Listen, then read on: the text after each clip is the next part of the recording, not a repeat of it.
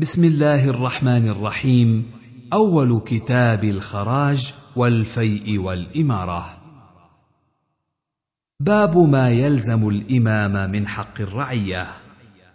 حدثنا عبد الله بن مسلمة عن مالك عن عبد الله بن دينار عن عبد الله بن عمر أن رسول الله صلى الله عليه وسلم قال: ألا كلكم راع وكلكم مسؤول عن رعيته فالامير الذي على الناس راع عليهم وهو مسؤول عنهم والرجل راع على اهل بيته وهو مسؤول عنهم والمراه راعيه على بيت بعلها وولده وهي مسؤوله عنهم والعبد راع على مال سيده وهو مسؤول عنه فكلكم راع وكلكم مسؤول عن رعيته باب ما جاء في طلب الاماره حدثنا محمد بن الصباح البزاز حدثنا هشيم اخبرنا يونس ومنصور عن الحسن عن عبد الرحمن بن سمره قال قال لي رسول الله صلى الله عليه وسلم يا عبد الرحمن بن سمره لا تسال الاماره فانك اذا اعطيتها عن مساله وكلت فيها الى نفسك وان اعطيتها عن غير مساله اعنت عليها حدثنا وهب بن بقيه حدثنا خالد عن اسماعيل بن ابي خالد عن اخيه عن بشر بن قره الكلبي عن ابي برده عن ابي موسى رضي الله عنه قال انطلقت مع رجلين الى النبي صلى الله عليه وسلم فتشهد احدهما ثم قال جئنا لتستعين بنا على عملك فقال الاخر مثل قول صاحبه فقال ان اخوانكم عندنا من طلبه فاعتذر ابو موسى الى النبي صلى الله عليه وسلم وقال لم اعلم لما جاء له فلم يستعن بهما على شيء حتى مات باب في الضرير يولى حدثنا محمد بن عبد الله المخرمي حدثنا عبد الرحمن بن مهدي حدثنا عمران القطان عن قتاده عن انس ان النبي صلى الله عليه وسلم استخلف ابن ام مكتوم على المدينه مرتين باب في اتخاذ الوزير حدثنا موسى بن عامر المري حدثنا الوليد حدثنا زهير بن محمد عن عبد الرحمن بن القاسم عن ابيه عن عائشه رضي الله عنها قالت قال رسول الله صلى الله عليه وسلم اذا اراد الله بالامير خيرا جعل له وزير الصدق ان نسي ذكره وان ذكر اعانه واذا اراد الله به غير ذلك جعل له وزير سوء ان نسي لم يذكره وان ذكر لم يعنه باب في العرافه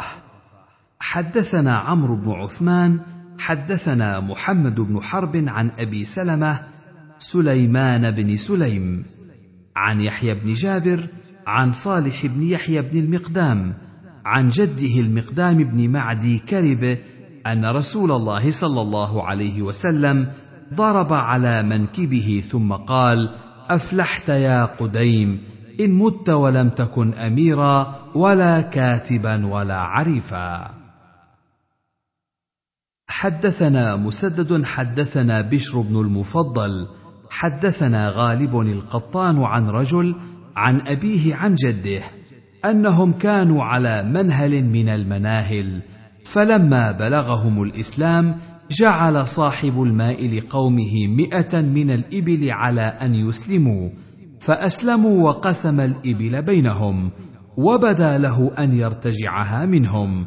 فأرسل ابنه إلى النبي صلى الله عليه وسلم فقال له ائت النبي صلى الله عليه وسلم فقل له إن أبي يقرئك السلام وإنه جعل لقومه مئة من الإبل على أن يسلموا فاسلموا وقسم الابل بينهم وبدا له ان يرتجعها منهم افهو احق بها ام هم فان قال لك نعم او لا فقل له ان ابي شيخ كبير وهو عريف الماء وانه يسالك ان تجعل لي العرافه بعده فاتاه فقال ان ابي يقرئك السلام فقال وعليك وعلى ابيك السلام فقال ان ابي جعل لقومه مئه من الابل على ان يسلموا فاسلموا وحسن اسلامهم ثم بدا له ان يرتجعها منهم افهو احق بها ام هم فقال ان بدا له ان يسلمها لهم فليسلمها وان بدا له ان يرتجعها فهو احق بها منهم فان اسلموا فلهم اسلامهم وان لم يسلموا قوتلوا على الاسلام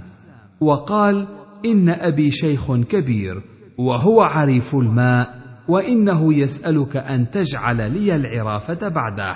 فقال ان العرافه حق ولا بد للناس من العرفاء ولكن العرفاء في النار باب في اتخاذ الكاتب حدثنا قتيبة بن سعيد حدثنا نوح بن قيس عن يزيد بن كعب عن عمرو بن مالك عن ابي الجوزاء عن ابن عباس قال السجل كاتب كان للنبي صلى الله عليه وسلم باب في السعايه على الصدقه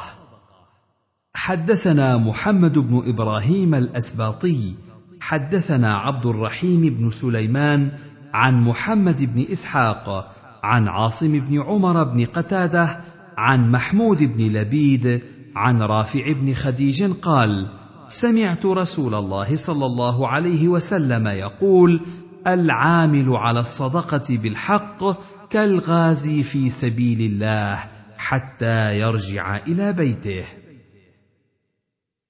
حدثنا عبد الله بن محمد النفيلي حدثنا محمد بن سلمه عن محمد بن اسحاق عن يزيد بن ابي حبيب عن عبد الرحمن بن شماسه عن عقبه بن عامر قال سمعت رسول الله صلى الله عليه وسلم يقول لا يدخل الجنه صاحب مكس حدثنا محمد بن عبد الله القطان عن ابن مغراء عن ابن اسحاق قال الذي يعشر الناس يعني صاحب المكس باب في الخليفه يستخلف حدثنا محمد بن داود بن سفيان وسلمه قال حدثنا عبد الرزاق اخبرنا معمر عن الزهري عن سالم عن ابن عمر قال قال عمر اني لا استخلف فان رسول الله صلى الله عليه وسلم لم يستخلف وان استخلف فان ابا بكر قد استخلف قال فوالله ما هو الا ان ذكر رسول الله صلى الله عليه وسلم وابا بكر فعلمت انه لا يعدل برسول الله صلى الله عليه وسلم احدا وانه غير مستخلف باب ما جاء في البيعه حدثنا حفص بن عمر حدثنا شعبه عن عبد الله بن دينار عن ابن عمر قال كنا نبايع النبي صلى الله عليه وسلم على السمع والطاعه ويلقنا فيما استطعتم حدثنا احمد بن صالح حدثنا ابن وهب حدثني مالك عن ابن شهاب عن عروه ان عائشه رضي الله عنها اخبرته عن بيعه رسول الله صلى الله عليه وسلم النساء قالت ما مس النبي صلى الله عليه وسلم بيده امراه قط الا ان ياخذ عليها فاذا اخذ عليها فاعطته قال اذهبي فقد بايعتك حدثنا عبيد الله بن عمر بن ميسره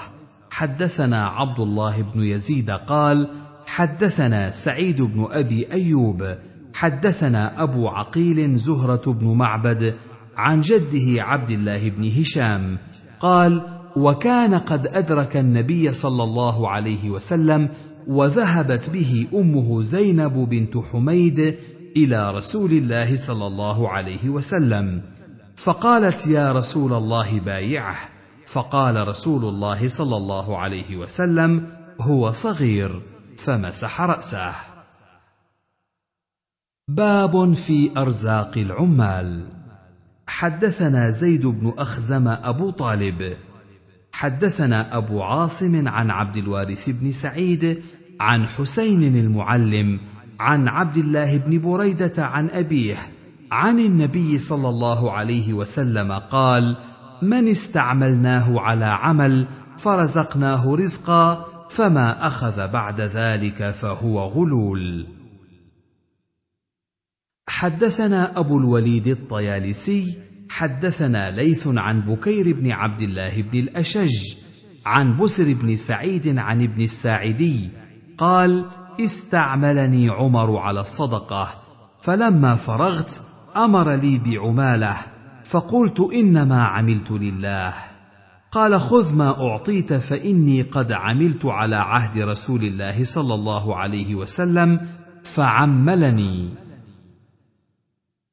حدثنا موسى بن مروان الرقي حدثنا المعافى حدثنا الاوزاعي عن الحارث بن يزيد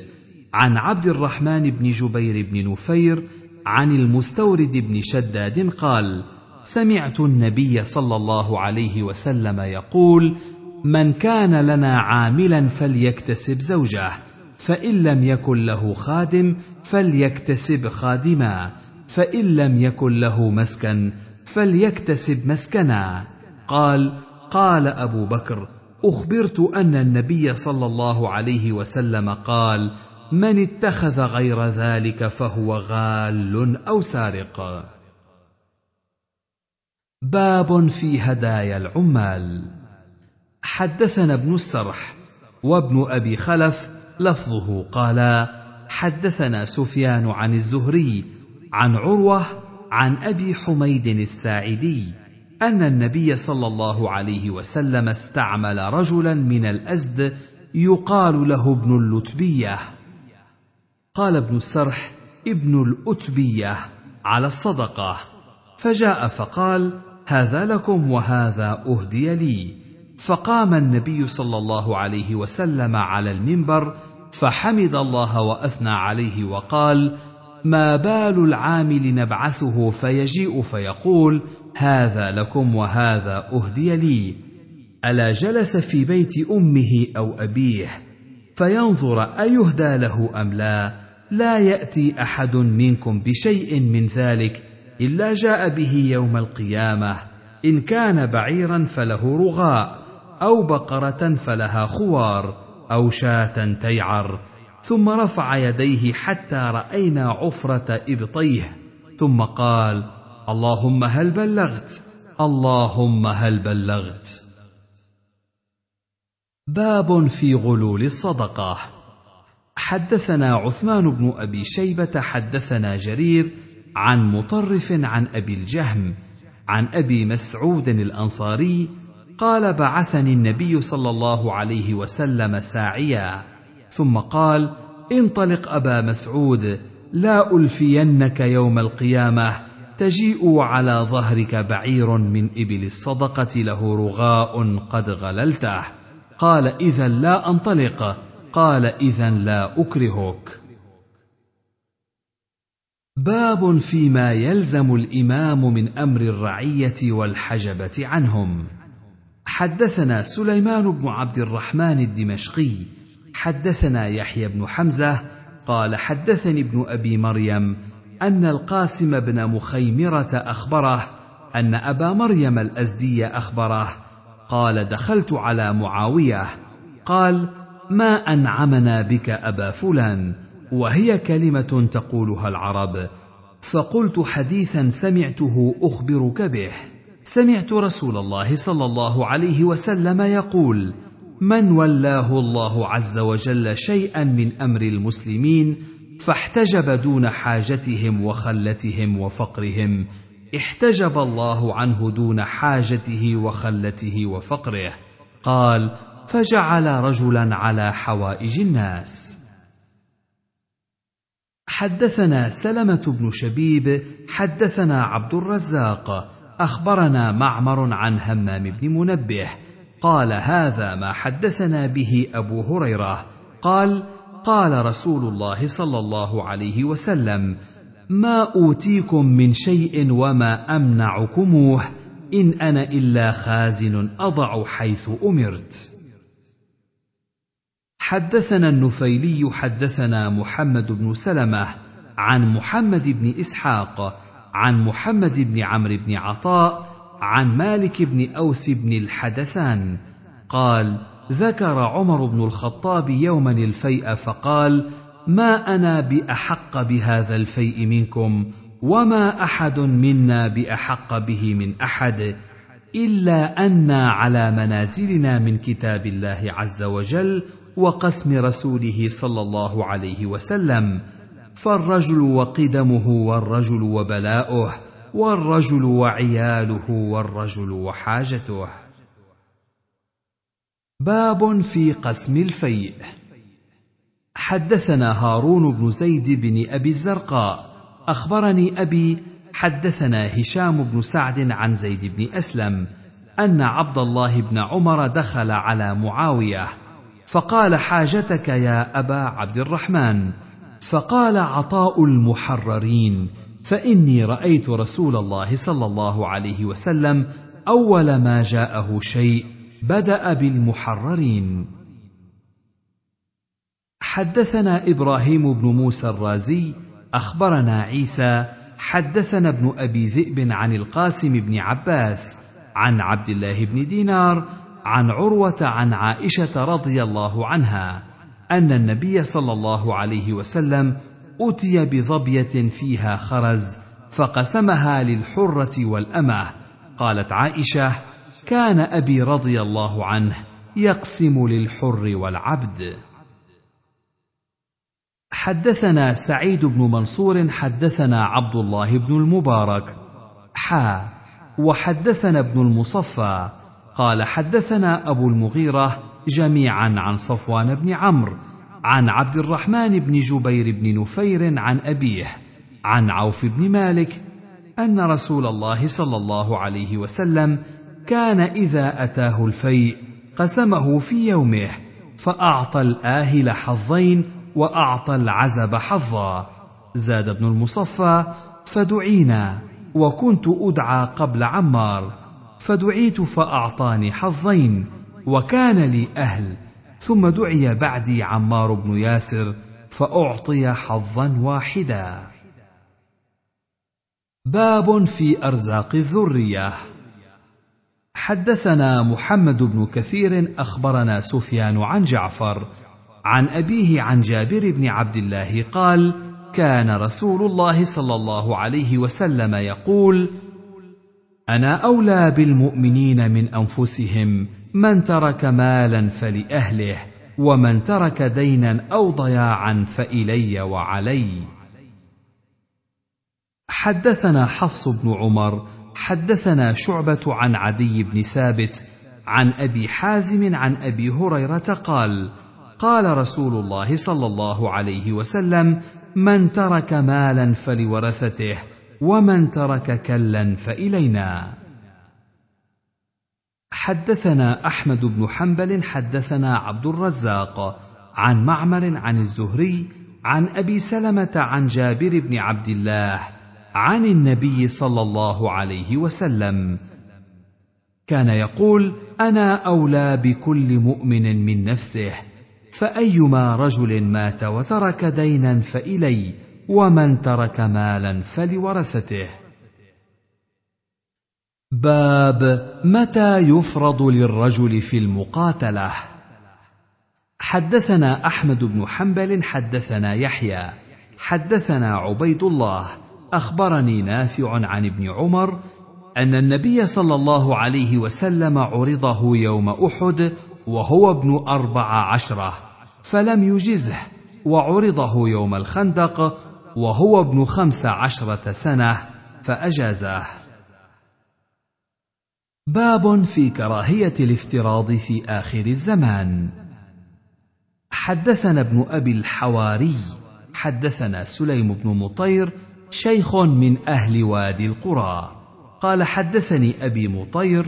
أنه خرج حاجا حتى إذا كان بالسويداء إذا أنا برجل قد جاء كانه يطلب دواء او حضضا وقال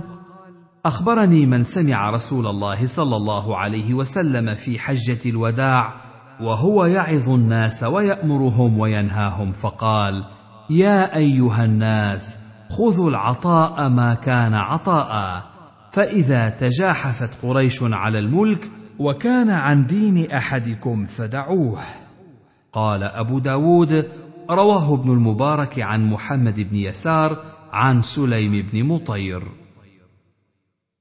حدثنا هشام بن عمار حدثنا سليم بن مطير من اهل وادي القرى عن ابيه انه حدثه قال سمعت رجلا يقول سمعت رسول الله صلى الله عليه وسلم في حجه الوداع امر الناس ونهاهم ثم قال اللهم هل بلغت قالوا اللهم نعم ثم قال اذا تجاحفت قريش على الملك فيما بينها وعاد العطاء او كان رشا فدعوه فقيل من هذا قالوا هذا ذو الزوائد صاحب رسول الله صلى الله عليه وسلم باب في تدوين العطاء حدثنا موسى بن اسماعيل حدثنا ابراهيم يعني بن سعد اخبرنا ابن شهاب عن عبد الله بن كعب بن مالك الانصاري ان جيشا من الانصار كانوا بارض فارس مع اميرهم وكان عمر يعقب الجيوش في كل عام فشغل عنهم عمر فلما مر الاجل قفل اهل ذلك الثغر فاشتد عليهم وتواعدهم وهم اصحاب رسول الله صلى الله عليه وسلم فقالوا يا عمر انك غفلت عنا وتركت فينا الذي امر به رسول الله صلى الله عليه وسلم من اعقاب بعض الغزيه بعضا حدثنا محمود بن خالد حدثنا محمد بن عائذ حدثنا الوليد حدثنا عيسى بن يونس حدثني فيما حدثه ابن لعدي ابن عدي الكندي ان عمر بن عبد العزيز كتب ان من سال عن مواضع الفيء فهو ما حكم فيه عمر بن الخطاب رضي الله عنه فراه المؤمنون عدلا موافقا لقول النبي صلى الله عليه وسلم جعل الله الحق على لسان عمر وقلبه فرض الاعطيه للمسلمين وعقد لاهل الاديان ذمه بما فرض عليهم من الجزيه لم يضرب فيها بخمس ولا مغنم حدثنا احمد بن يونس حدثنا زهير حدثنا محمد بن اسحاق عن مكحول عن غضيف بن الحارث عن ابي ذر قال سمعت رسول الله صلى الله عليه وسلم يقول ان الله تعالى وضع الحق على لسان عمر يقول به باب في صفايا رسول الله صلى الله عليه وسلم من الاموال حدثنا الحسن بن علي ومحمد بن يحيى بن فارس المعنى قال حدثنا بشر بن عمر الزهراني قال حدثني مالك بن انس عن ابن شهاب عن مالك بن اوس بن الحدثان قال ارسل الي عمر حين تعالى النهار فجئته فوجدته جالسا على سرير مفضيا الى رماله فقال حين دخلت عليه يا مال انه قد دف اهل ابيات من قومك واني قد امرت فيهم بشيء فاقسم فيهم قلت لو امرت غيري بذلك فقال خذه فجاءه يرفع فقال يا امير المؤمنين هل لك في عثمان بن عفان وعبد الرحمن بن عوف والزبير بن العوام وسعد بن ابي وقاص قال نعم فاذن لهم فدخلوا ثم جاءه يرفا فقال يا امير المؤمنين هل لك في العباس وعلي قال نعم فاذن لهم فدخلوا قال العباس يا امير المؤمنين اقض بيني وبين هذا يعني عليا فقال بعضهم اجل يا امير المؤمنين اقض بينهما وارحهما قال مالك بن اوس خيل الي انهما قدما اولئك النفر لذلك فقال عمر رضي الله عنه اتئدا ثم اقبل على اولئك الرهط فقال انشدكم بالله الذي باذنه تقوم السماء والارض هل تعلمون ان رسول الله صلى الله عليه وسلم قال لا نورث ما تركنا صدقه قالوا نعم ثم اقبل على علي والعباس رضي الله عنهما فقال انشدكما بالله الذي باذنه تقوم السماء والارض هل تعلمان ان رسول الله صلى الله عليه وسلم قال لا نورث ما تركنا صدقه فقالا نعم قال فان الله خص رسول الله صلى الله عليه وسلم بخاصه لم يخص بها احدا من الناس فقال الله تعالى وما افاء الله على رسوله منهم فما اوجفتم عليه من خيل ولا ركاب ولكن الله يسلط رسله على من يشاء والله على كل شيء قدير فكان الله تعالى افاء على رسوله بني النضير فوالله ما استاثر بها عليكم ولا اخذها دونكم وكان رسول الله صلى الله عليه وسلم ياخذ منها نفقه سنه او نفقته ونفقه اهله سنه ويجعل ما بقي اسوه المال ثم اقبل على اولئك الرهط فقال انشدكم بالله الذي باذنه تقوم السماء والارض هل تعلمون ذلك قالوا نعم ثم اقبل على العباس وعلي رضي الله عنهما فقال انشدكما بالله الذي باذنه تقوم السماء والارض هل تعلمان ذلك قالا نعم فلما توفي رسول الله صلى الله عليه وسلم قال ابو بكر انا ولي رسول الله صلى الله عليه وسلم فجئت انت وهذا الى ابي بكر رضي الله عنه تطلب انت ميراثك من ابن اخيك ويطلب هذا ميراث امراته من ابيها فقال ابو بكر قال رسول الله صلى الله عليه وسلم لا نورث ما تركنا صدقه والله يعلم انه صادق بار راشد تابع للحق فوليها أبو بكر فلما توفي قلت أنا ولي رسول الله صلى الله عليه وسلم وولي أبي بكر فوليتها ما شاء الله أن أليها فجئت أنت وهذا وأنتما جميع وأمركما واحد فسألتمانيها فقلت إن شئتما أن أدفعها إليكما على أن عليكما عهد الله أن تلياها بالذي كان رسول الله صلى الله عليه وسلم يليها فأخذتماها مني على ذلك ثم جئتماني لأقضي بينكما بغير ذلك والله لا أقضي بينكما بغير ذلك حتى تقوم الساعة فإن عجزتما عنها فرداها إلي قال أبو داود انما سالاه ان يكون يصيره بينهما نصفين لا انهما جهلا ان النبي صلى الله عليه وسلم قال لا نورث ما تركنا صدقه فانهما كانا لا يطلبان الا الصواب فقال عمر لا اوقع عليه اسم القسم ادعه على ما هو عليه حدثنا محمد بن عبيد قال حدثنا محمد بن ثور عن معمر عن الزهري عن مالك بن اوس بهذه القصه قال وهما يعني عليا والعباس يختصمان فيما افاء الله على رسوله صلى الله عليه وسلم من اموال بني النضير قال ابو داود اراد الا يوقع عليه اسم قسم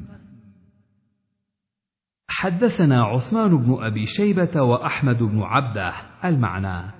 ان سفيان بن عيينه اخبرهم عن عمرو بن دينار عن الزهري عن مالك بن اوس بن الحدثان عن عمر قال كانت اموال بني النضير مما افاء الله على رسوله مما لم يوجف المسلمون عليه بخيل ولا ركاب كانت لرسول الله صلى الله عليه وسلم خالصا ينفق على أهل بيته قال ابن عبده ينفق على أهله قوت سنة فما بقي جعل في الكراع وعدة في سبيل الله قال ابن عبده في الكراع والسلاح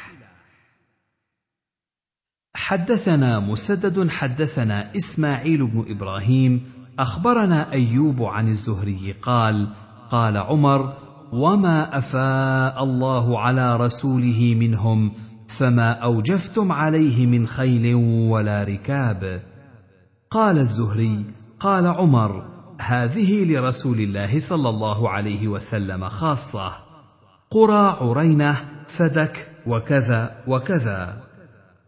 ما افاء الله على رسوله من اهل القرى فلله وللرسول ولذي القربى واليتامى والمساكين وابن السبيل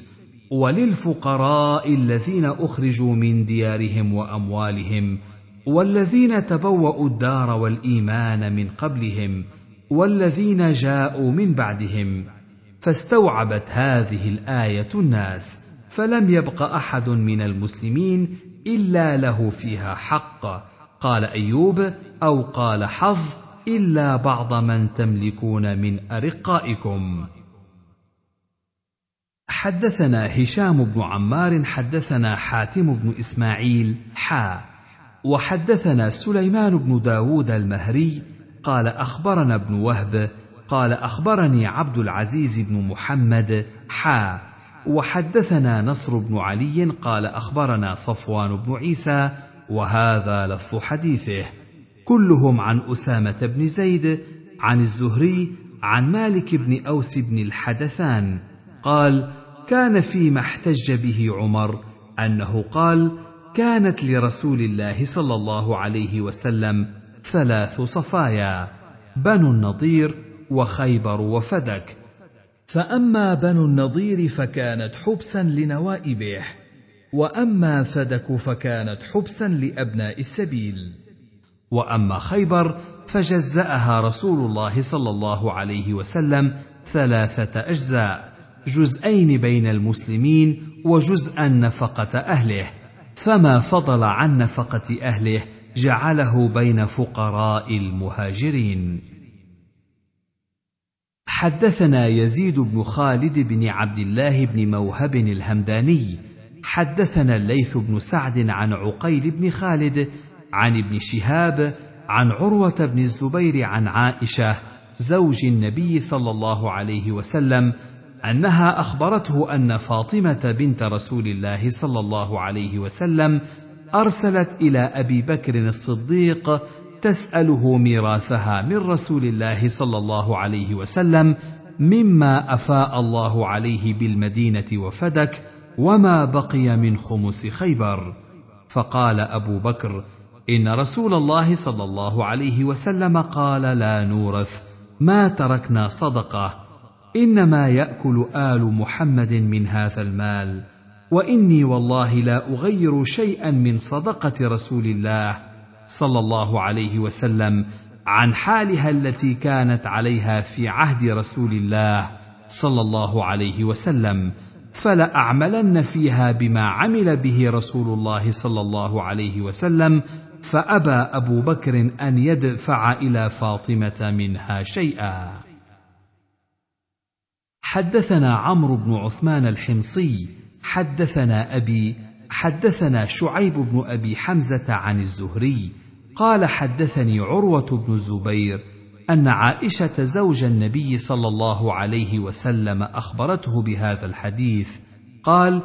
وفاطمه حينئذ تطلب صدقه رسول الله صلى الله عليه وسلم التي بالمدينه وفدك وما بقي من خمس خيبر قالت عائشه فقال ابو بكر ان رسول الله صلى الله عليه وسلم قال لا نورث ما تركنا صدقه وانما ياكل ال محمد في هذا المال يعني مال الله ليس لهم ان يزيدوا على الماكل حدثنا حجاج بن ابي يعقوب حدثني يعقوب يعني ابن ابراهيم بن سعد حدثني ابي عن صالح عن ابن شهاب اخبرني عروه ان عائشه اخبرته بهذا الحديث قال فيه فابى ابو بكر عليها ذلك وقال لست تاركا شيئا كان رسول الله صلى الله عليه وسلم يعمل به الا عملت به اني اخشى ان تركت شيئا من امره ان ازيغ فاما صدقته بالمدينه فدفعها عمر الى علي وعباس فغلبه علي عليها واما خيبر وفدك فامسكهما عمر وقال هما صدقه رسول الله صلى الله عليه وسلم كانتا لحقوقه التي تعروه ونوائبه وامرهما الى من ولي الامر قال فهما على ذلك الى اليوم حدثنا محمد بن عبيد حدثنا ابن ثور عن معمر عن الزهري في قوله فما اوجفتم عليه من خيل ولا ركاب قال صالح النبي صلى الله عليه وسلم اهل فدك وقرى قد سماها لا احفظها وهو محاصر قوما اخرين فارسلوا اليه بالصلح قال فما اوجفتم عليه من خيل ولا ركاب يقول بغير قتال قال الزهري وكانت بنو النضير للنبي صلى الله عليه وسلم خالصا لم يفتحوها عنوه افتتحوها على صلح فقسمها النبي صلى الله عليه وسلم بين المهاجرين لم يعط الانصار منها شيئا الا رجلين كانت بهما حاجه حدثنا عبد الله بن الجراح حدثنا جرير عن المغيره قال جمع عمر بن عبد العزيز بني مروان حين استخلف فقال ان رسول الله صلى الله عليه وسلم كانت له فدك فكان ينفق منها ويعود منها على صغير بني هاشم ويزوج منها ايمهم وان فاطمه سالته ان يجعلها لها فابى فكانت كذلك في حياه رسول الله صلى الله عليه وسلم حتى مضى لسبيله فلما ان ولي ابو بكر عمل فيها بما عمل النبي صلى الله عليه وسلم في حياته حتى مضى لسبيله فلما ان ولي عمر عمل فيها بمثل ما عملا حتى مضى لسبيله ثم اقطعها مروان ثم صارت لعمر بن عبد العزيز قال عمر يعني ابن عبد العزيز فرايت امرا منعه النبي صلى الله عليه وسلم فاطمه ليس لي بحق واني اشهدكم اني قد رددتها على ما كانت يعني على عهد رسول الله صلى الله عليه وسلم قال ابو داود ولي عمر بن عبد العزيز الخلافه وغلته اربعون الف دينار وتوفي وغلته اربعمائه دينار ولو بقي لكان اقل حدثنا عثمان بن ابي شيبه حدثنا محمد بن الفضيل عن الوليد بن جميع عن ابي الطفيل قال جاءت فاطمه الى ابي بكر تطلب ميراثها من النبي صلى الله عليه وسلم قال فقال ابو بكر سمعت رسول الله صلى الله عليه وسلم يقول ان الله اذا اطعم نبيا طعمه فهي للذي يقوم من بعده حدثنا عبد الله بن مسلمه عن مالك عن ابي الزناد عن الاعرج عن ابي هريره عن رسول الله صلى الله عليه وسلم قال لا يقتسم ورثتي دينارا ما تركت بعد نفقه نسائي مؤونه عاملي فهو صدقه قال ابو داود مؤونه عاملي يعني اكره الارض حدثنا عمرو بن مرزوق حدثنا شعبه عن عمرو بن مره عن ابي البختري قال سمعت حديثا من رجل فاعجبني فقلت اكتبه لي فاتى به مكتوبا مذبرا دخل العباس وعلي على عمر وعنده طلحه والزبير وسعد وعبد الرحمن وهما يختصمان فقال عمر لطلحه والزبير وعبد الرحمن وسعد الم تعلموا ان رسول الله صلى الله عليه وسلم قال كل ما للنبي صلى الله عليه وسلم صدقه الا ما اطعمه اهله وكساهم انا لا نورث قالوا بلى قال فكان رسول الله صلى الله عليه وسلم ينفق من ماله على اهله ويتصدق بفضله ثم توفي رسول الله صلى الله عليه وسلم فوليها ابو بكر سنتين فكان يصنع الذي كان يصنع رسول الله صلى الله عليه وسلم ثم ذكر شيئا من حديث مالك بن اوس حدثنا القعنبي عن مالك عن ابن شهاب عن عروه عن عائشه انها قالت ان ازواج النبي صلى الله عليه وسلم حين توفي رسول الله صلى الله عليه وسلم اردنا ان يبعثن عثمان بن عفان الى ابي بكر الصديق فيسالنه ثمنهن من رسول الله صلى الله عليه وسلم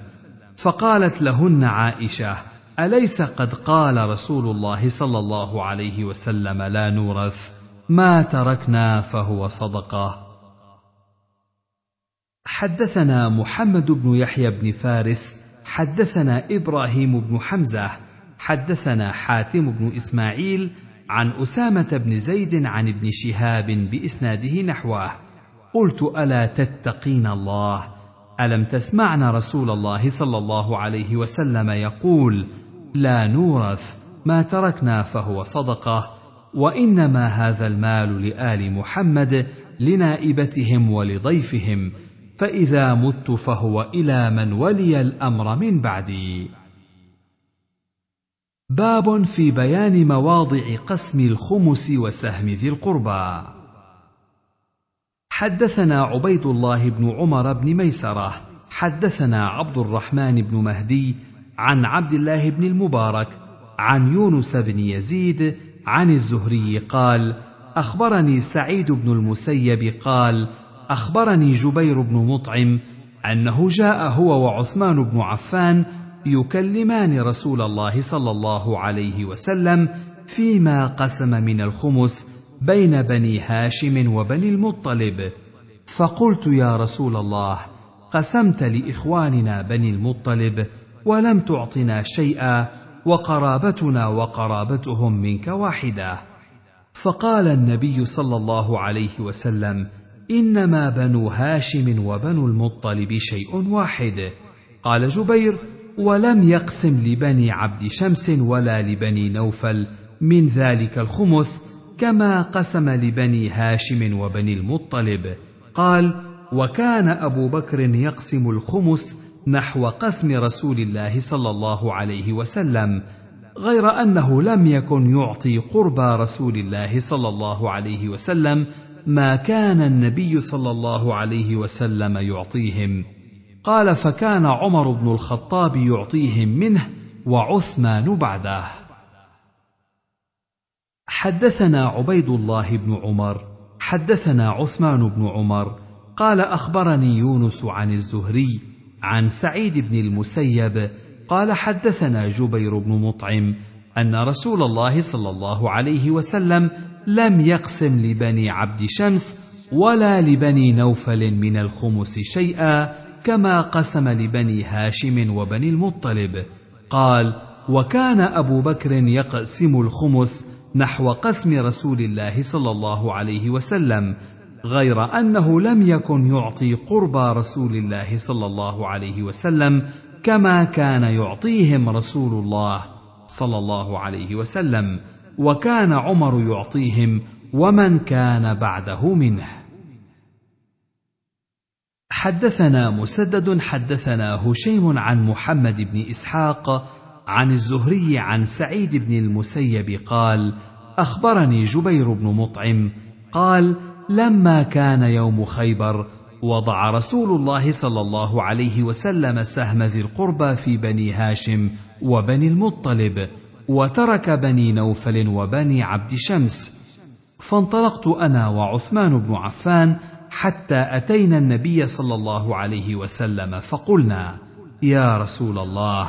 هؤلاء بنو هاشم لا ننكر فضلهم للموضع الذي وضعك الله به منهم فما بال اخواننا بني المطلب اعطيتهم وتركتنا وقرابتنا واحده فقال رسول الله صلى الله عليه وسلم انا وبنو المطلب لا نفترق في جاهليه ولا اسلام وانما نحن وهم شيء واحد وشبك بين اصابعه صلى الله عليه وسلم حدثنا حسين بن علي العجلي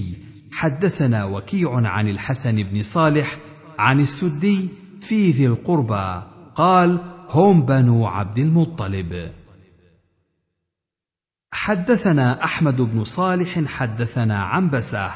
اخبرنا يونس عن ابن شهاب قال اخبرنا يزيد بن هرمز ان نجده الحروري حين حج في فتنه ابن الزبير ارسل الى ابن عباس يساله عن سهم ذي القربى ويقول لمن تراه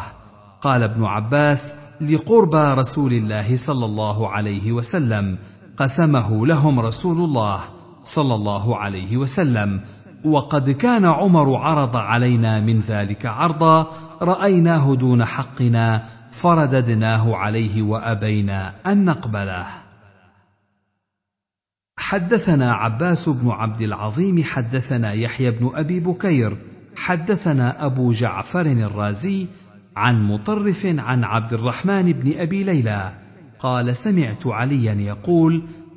ولاني رسول الله صلى الله عليه وسلم خمس الخمس فوضعته مواضعه حياه رسول الله صلى الله عليه وسلم وحياه ابي بكر وحياه عمر فاتي بمال فدعاني فقال خذه فقلت لا اريده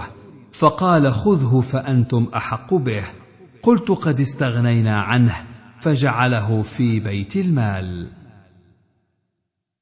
حدثنا عثمان بن ابي شيبه حدثنا ابن نمير حدثنا هاشم بن البريد حدثنا حسين بن ميمون عن عبد الله بن عبد الله عن عبد الرحمن بن ابي ليلى قال سمعت عليا يقول اجتمعت انا والعباس وفاطمه وزيد بن حارثه عند النبي صلى الله عليه وسلم فقلت يا رسول الله ان رايت ان توليني حقنا من هذا الخمس في كتاب الله عز وجل فاقسمه حياتك كي لا ينازعني احد بعدك فافعل قال ففعل ذلك قال فقسمته حياه رسول الله صلى الله عليه وسلم ثم ولانيه ابو بكر حتى اذا كانت اخر سنه من سني عمر فانه اتاه مال كثير فعزل حقنا ثم ارسل الي فقلت بنا عنه العام غنى وبالمسلمين اليه حاجه فاردده عليهم فرده عليهم ثم لم يدعني اليه احد بعد عمر فلقيت العباس بعدما خرجت من عند عمر فقال يا علي حرمتنا الغداه شيئا لا يرد علينا ابدا وكان رجلا داهيا حدثنا احمد بن صالح حدثنا عنبسه حدثنا يونس عن ابن شهاب قال اخبرني عبد الله بن الحارث بن نوفل الهاشمي ان عبد المطلب بن ربيعه بن الحارث بن عبد المطلب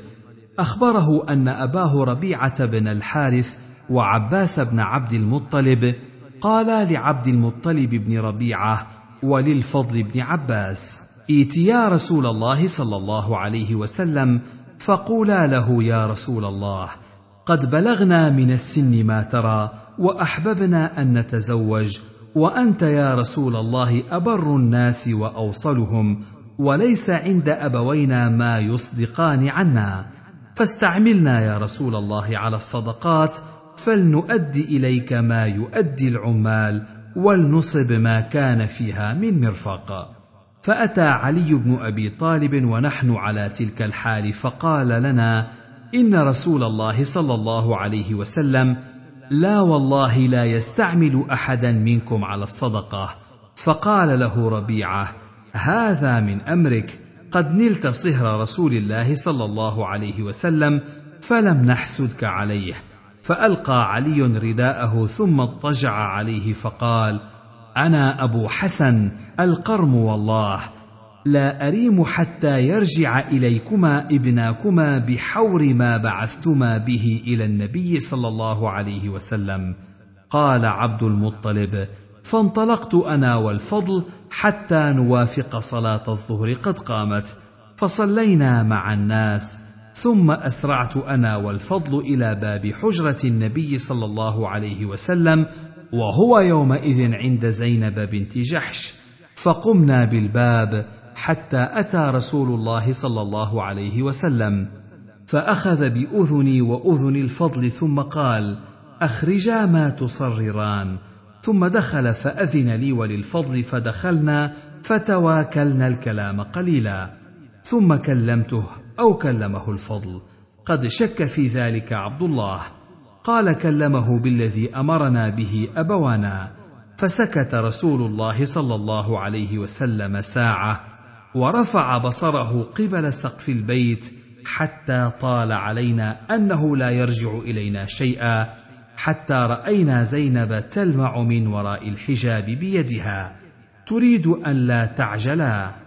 وان رسول الله صلى الله عليه وسلم في امرنا ثم خفض رسول الله صلى الله عليه وسلم راسه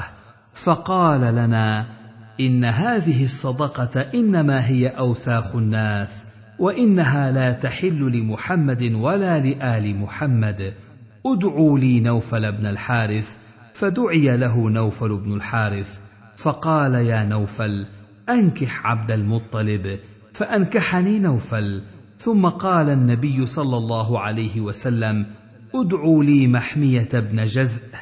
وهو رجل من بني زبيد كان رسول الله صلى الله عليه وسلم استعمله على الاخماس فقال رسول الله صلى الله عليه وسلم لمحميه انكح الفضل فانكحه ثم قال رسول الله صلى الله عليه وسلم قم فأصدق عنهما من الخمس كذا وكذا لم يسمه لي عبد الله بن الحارث حدثنا أحمد بن صالح حدثنا عنبسة بن خالد حدثنا يونس عن ابن شهاب قال أخبرني علي بن حسين أن حسين بن علي أخبره أن علي بن أبي طالب قال: كان لي شارف من نصيبي من المغنم يوم بدر وكان رسول الله صلى الله عليه وسلم اعطاني شارفا من الخمس يومئذ فلما اردت ان ابتني بفاطمه بنت رسول الله صلى الله عليه وسلم واعدت رجلا صواغا من بني قينقاع ان يرتحل معي فناتي باذخر اردت ان ابيعه من الصواغين فاستعين به في وليمه عرسي فبينا انا اجمع لشارفي متاعا من الاقتاب والغرائر والحبال وشارفاي مناخان الى جنب حجره رجل من الانصار اقبلت حين جمعت ما جمعت فاذا بشارفي قد اجتبت اسنمتهما وبقرت خواصرهما واخذ من اكبادهما فلم املك عيني حين رايت ذلك المنظر فقلت من فعل هذا قالوا فعله حمزه بن عبد المطلب وهو في هذا البيت في شرب من الانصار غنته قينه واصحابه فقالت في غنائها الا يا حمز للشرف النوائي فوثب الى السيف فاجدب اسنمتهما وبقر خواصرهما فاخذ من اكبادهما قال علي فانطلقت حتى ادخل على رسول الله صلى الله عليه وسلم وعنده زيد بن حارثه فعرف رسول الله صلى الله عليه وسلم الذي لقيت فقال رسول الله صلى الله عليه وسلم ما لك قال قلت يا رسول الله ما رايتك اليوم عدا حمزه على ناقتي فاجتب اسنمتهما وبقر خواصرهما وها هو ذا في بيت معه شرب فدعا رسول الله صلى الله عليه وسلم بردائه فارتداه ثم انطلق يمشي واتبعته انا وزيد بن حارثه حتى جاء البيت الذي فيه حمزه فاستاذن فاذن له فاذا هم شرب فطفق رسول الله صلى الله عليه وسلم يلوم حمزه فيما فعل فاذا حمزه ثمل محمره عيناه فنظر حمزة إلى رسول الله صلى الله عليه وسلم ثم صعد النظر فنظر إلى ركبتيه ثم صعد النظر فنظر إلى سرته ثم صعد النظر فنظر إلى وجهه ثم قال حمزة وهل أنتم إلا عبيد لأبي فعرف رسول الله صلى الله عليه وسلم أنه ثمل فنكص رسول الله صلى الله عليه وسلم على عقبيه القهقرى فخرج وخرجنا معه حدثنا احمد بن صالح حدثنا عبد الله بن وهب حدثني عياش بن عقبه الحضرمي عن الفضل بن الحسن الضمري ان ام الحكم او ضباعه ابنتي الزبير بن عبد المطلب حدثته عن إحداهما أنها قالت: أصاب رسول الله صلى الله عليه وسلم سبيا، فذهبت أنا وأختي فاطمة بنت رسول الله صلى الله عليه وسلم، فشكونا إليه ما نحن فيه،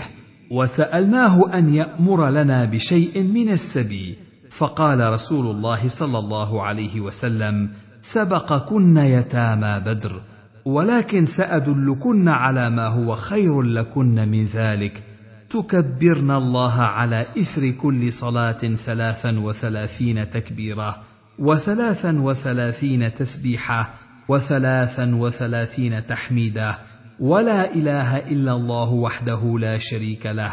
له الملك وله الحمد وهو على كل شيء قدير قال عياش وهما ابنتا عم النبي صلى الله عليه وسلم حدثنا يحيى بن خلف حدثنا عبد الاعلى عن سعيد يعني الجريري عن ابي الورد عن ابن اعبد قال قال لي علي الا احدثك عني وعن فاطمه بنت رسول الله صلى الله عليه وسلم وكانت من احب اهله اليه قلت بلى قال انها جرت بالرحى حتى اثر في يدها واستقت بالقربه حتى اثر في نحرها وكنست البيت حتى اغبرت ثيابها فاتى النبي صلى الله عليه وسلم خدم فقلت لو اتيت اباك فسالتيه خادما فاتته فوجدت عنده حداثا فرجعت فاتاها من الغد فقال ما حاجتك فسكتت فقلت انا احدثك يا رسول الله جرت بالرحى حتى اثرت في يدها وحملت بالقربه حتى اثرت في نحرها فلما ان جاءك الخدم امرتها ان تاتيك فتستخدمك خادما يقيها حر ما هي فيه قال اتق الله يا فاطمه وادي فريضه ربك واعملي عمل اهلك فإذا أخذت مضجعك فسبحي ثلاثا وثلاثين واحمدي ثلاثا وثلاثين وكبري أربعا وثلاثين فتلك مئة فهي خير لك من خادم قالت رضيت عن الله وعن رسوله حدثنا أحمد بن محمد المروزي حدثنا عبد الرزاق أخبرنا معمر عن الزهري عن علي بن حسين بهذه القصه قال ولم يخدمها حدثنا محمد بن عيسى حدثنا عنبسه بن عبد الواحد القرشي قال ابو جعفر يعني ابن عيسى كنا نقول انه من الابدال قبل ان نسمع ان الابدال من الموالي قال حدثني الدخيل بن اياس بن نوح بن مجاعه عن هلال بن سراج بن مجاعة عن أبيه عن جده مجاعة أنه أتى النبي صلى الله عليه وسلم يطلب دية أخيه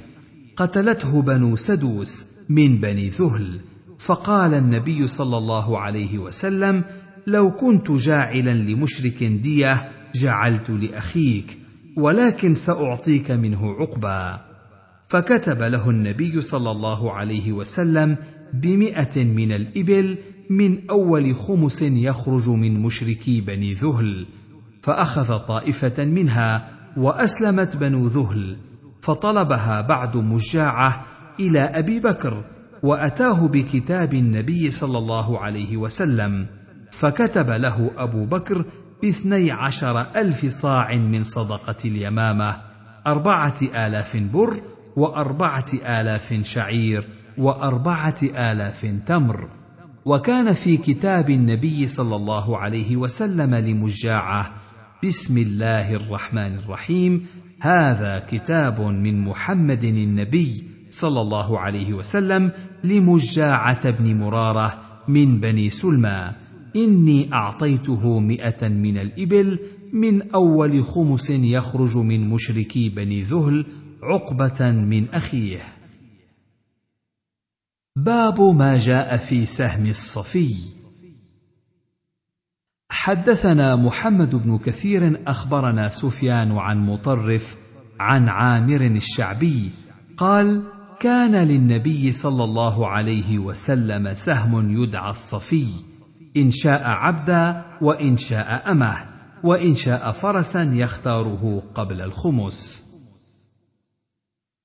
حدثنا محمد بن بشار حدثنا ابو عاصم وازهر قالا حدثنا ابن عون قال سالت محمدا عن سهم النبي صلى الله عليه وسلم والصفي قال كان يضرب له بسهم مع المسلمين وان لم يشهد والصفي يؤخذ له راس من الخمس قبل كل شيء حدثنا محمود بن خالد السلمي حدثنا عمر يعني بن عبد الواحد عن سعيد يعني بن بشير عن قتاده قال كان رسول الله صلى الله عليه وسلم اذا غزا كان له سهم صاف ياخذه من حيث شاء فكانت صفيه من ذلك السهم وكان اذا لم يغز بنفسه ضرب له بسهمه ولم يخير حدثنا نصر بن علي حدثنا ابو احمد اخبرنا سفيان عن هشام بن عروه عن ابيه عن عائشه قالت كانت صفيه من الصفي حدثنا سعيد بن منصور حدثنا يعقوب بن عبد الرحمن الزهري عن عمرو بن ابي عمرو عن انس بن مالك قال قدمنا خيبر فلما فتح الله تعالى الحصن ذكر له جمال صفية بنت حيي وقد قتل زوجها وكانت عروسا فاصطفاها رسول الله صلى الله عليه وسلم لنفسه فخرج بها حتى بلغنا سد الصهباء حلت فبنى بها حدثنا مسدد حدثنا حماد بن زيد عن عبد العزيز بن صهيب عن انس بن مالك قال صارت صفية لدحية الكلبي ثم صارت لرسول الله صلى الله عليه وسلم حدثنا محمد بن خلاد الباهلي حدثنا بهز بن اسد حدثنا حماد اخبرنا ثابت عن انس قال وقع في سهم دحيه جاريه جميله فاشتراها رسول الله صلى الله عليه وسلم بسبعه ارؤس ثم دفعها الى ام سليم تصنعها وتهيئها قال حماد واحسبه قال وتعتد في بيتها صفيه بنه حيي حدثنا داود بن معاذ حدثنا عبد الوارث حا وحدثنا يعقوب بن ابراهيم المعنى قال حدثنا ابن عليه عن عبد العزيز بن صهيب عن انس قال جمع السبي يعني بخيبر فجاء دحيه فقال يا رسول الله اعطني جاريه من السبي قال اذهب فخذ جاريه فاخذ صفيه بنت حيي فجاء رجل الى النبي صلى الله عليه وسلم فقال يا رسول الله اعطيت دحيه قال يعقوب صفيه بنت حيي سيده قريظه والنضير ثم اتفقا ما تصلح الا لك قال ادعوه بها فلما نظر اليها النبي صلى الله عليه وسلم قال له خذ جاريه من السبي غيرها وان النبي صلى الله عليه وسلم اعتقها وتزوجها حدثنا مسلم بن ابراهيم حدثنا قره قال سمعت يزيد بن عبد الله قال كنا بالمربد فجاء رجل اشعث الراس بيده قطعه اديم احمر فقلنا كانك من اهل الباديه قال اجل قلنا ناولنا هذه القطعه الاديم التي في يدك فناولناها فقرانا ما فيها فاذا فيها من محمد رسول الله صلى الله عليه وسلم الى بني زهير بن اقيش انكم شهدتم ان لا اله الا الله وان محمدا رسول الله واقمتم الصلاه واتيتم الزكاه واديتم الخمس من المغنم وسهم النبي صلى الله عليه وسلم وسهم الصفي انتم امنون بامان الله ورسوله فقلنا من كتب لك هذا الكتاب قال رسول الله صلى الله عليه وسلم باب كيف كان اخراج اليهود من المدينه حدثنا محمد بن يحيى بن فارس ان الحكم بن نافع حدثهم قال اخبرنا شعيب عن الزهري عن عبد الرحمن بن عبد الله بن كعب بن مالك عن ابيه وكان احد الثلاثه الذين تيب عليهم وكان كعب بن الاشرف يهجو النبي صلى الله عليه وسلم ويحرض عليه كفار قريش وكان النبي صلى الله عليه وسلم حين قدم المدينه واهلها اخلاط منهم المسلمون والمشركون يعبدون الاوثان واليهود وكانوا يؤذون النبي صلى الله عليه وسلم واصحابه فامر الله عز وجل نبيه صلى الله عليه وسلم بالصبر والعفو ففيهم انزل الله ولتسمعن من الذين اوتوا الكتاب من قبلكم الآية فلما أبى كعب بن الأشرف أن ينزع عن أذى النبي صلى الله عليه وسلم أمر النبي صلى الله عليه وسلم سعد بن معاذ أن يبعث رهطا يقتلونه فبعث محمد بن مسلمه وذكر قصه قتله فلما قتلوه فزعت اليهود والمشركون فغدوا على النبي صلى الله عليه وسلم فقالوا طرق صاحبنا فقتل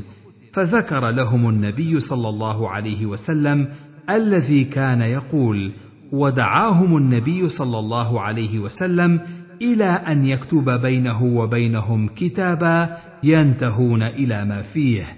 فكتب النبي صلى الله عليه وسلم بينه وبينهم وبين المسلمين عامه صحيفه حدثنا مصرف بن عمرو اليامي حدثنا يونس يعني بن بكير قال حدثنا محمد بن اسحاق حدثني محمد بن ابي محمد مولى زيد بن ثابت عن سعيد بن جبير وعكرمه عن ابن عباس قال لما اصاب رسول الله صلى الله عليه وسلم قريشا يوم بدر وقدم المدينه جمع اليهود في سوق بني قينقاع فقال يا معشر يهود اسلموا قبل ان يصيبكم مثل ما اصاب قريشا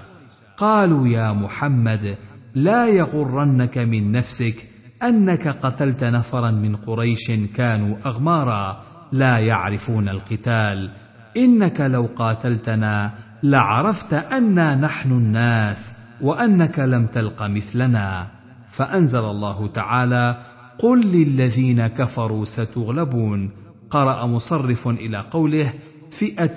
تقاتل في سبيل الله ببدر وأخرى كافرة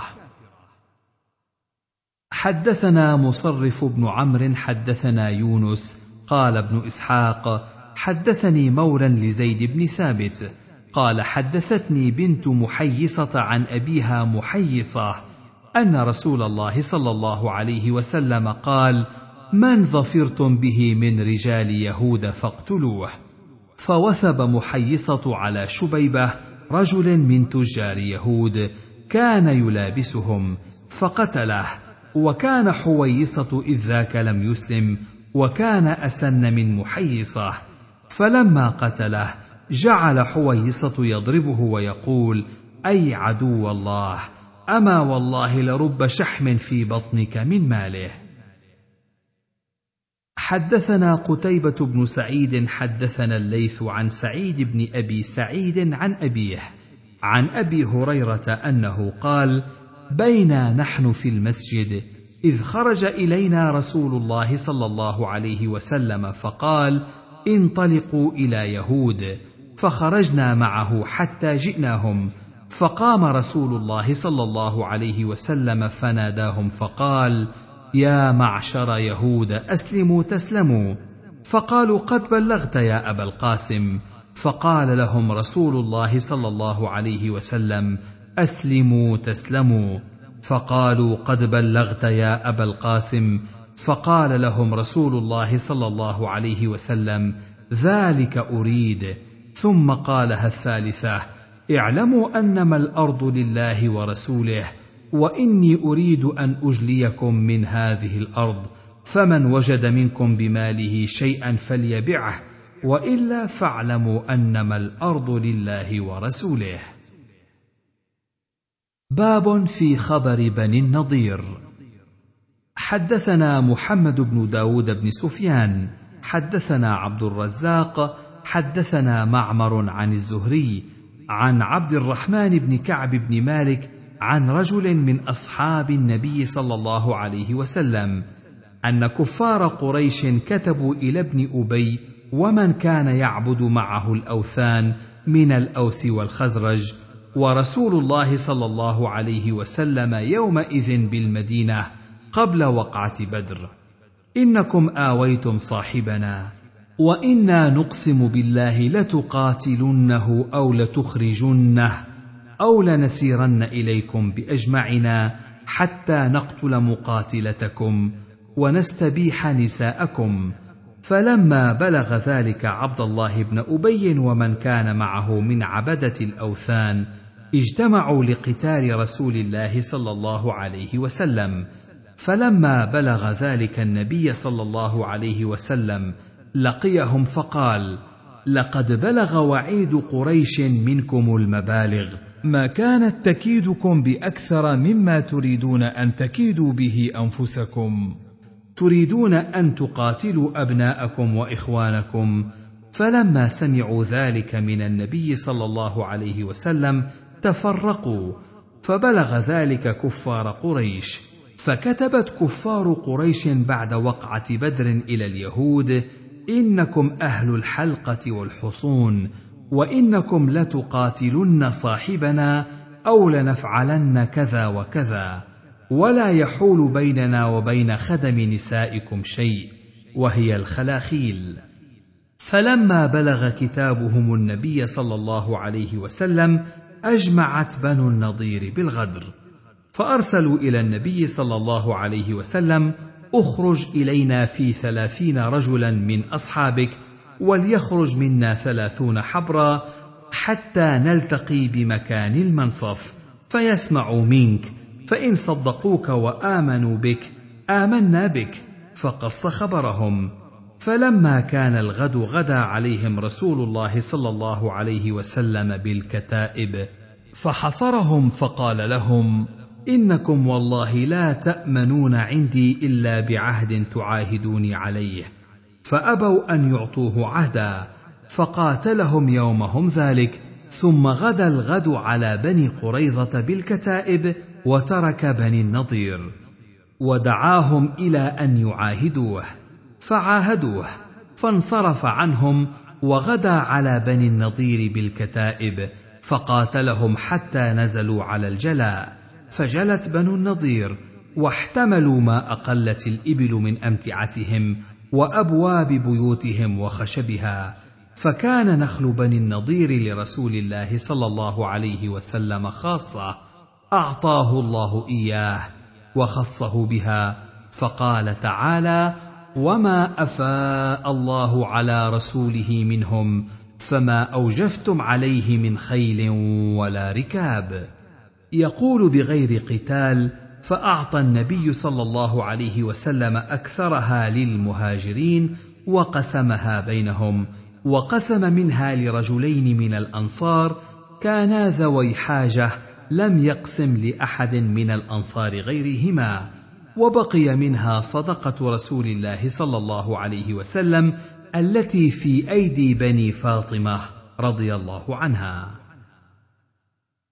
حدثنا محمد بن يحيى بن فارس حدثنا عبد الرزاق اخبرنا ابن جريج عن موسى بن عقبه عن نافع عن ابن عمر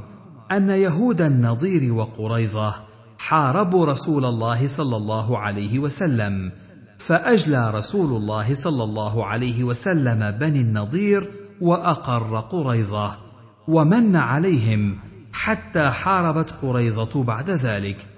فقتل رجالهم وقسم نساءهم واموالهم واولادهم بين المسلمين الا بعضهم لحقوا برسول الله صلى الله عليه وسلم فامنهم واسلموا واجلى رسول الله صلى الله عليه وسلم يهود المدينه كلهم بني قينقاع وهم قوم عبد الله بن سلام ويهود بني حارثه وكل يهودي كان بالمدينه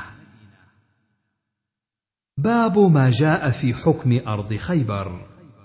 حدثنا هارون بن زيد بن ابي الزرقاء حدثنا ابي حدثنا حماد بن سلمه عن عبيد الله بن عمر قال احسبه عن نافع عن ابن عمر ان النبي صلى الله عليه وسلم قاتل اهل خيبر فغلب على الارض والنخل والجاهم الى قصرهم فصالحوه على أن لرسول الله صلى الله عليه وسلم الصفراء والبيضاء والحلقة ولهم ما حملت ركابهم على ألا يكتموا ولا يغيبوا شيئا فإن فعلوا فلا ذمة لهم ولا عهد فغيبوا مسكا لحيي بن أخطب وقد كان قتل قبل خيبر كان احتمله معه يوم بني النضير حين أجليت النضير فيه حليهم وقال فقال النبي صلى الله عليه وسلم لسعيه اين مسك حيي بن اخطب قال اذهبته الحروب والنفقات فوجدوا المسك فقتل ابن ابي الحقيق وسبي نساؤهم وذراريهم واراد ان يجليهم فقالوا يا محمد دعنا نعمل في هذه الارض ولنا الشطر ما بدا لك ولكم الشطر وكان رسول الله صلى الله عليه وسلم يعطي كل امراه من نسائه ثمانين وسقا من تمر وعشرين وسقا من شعير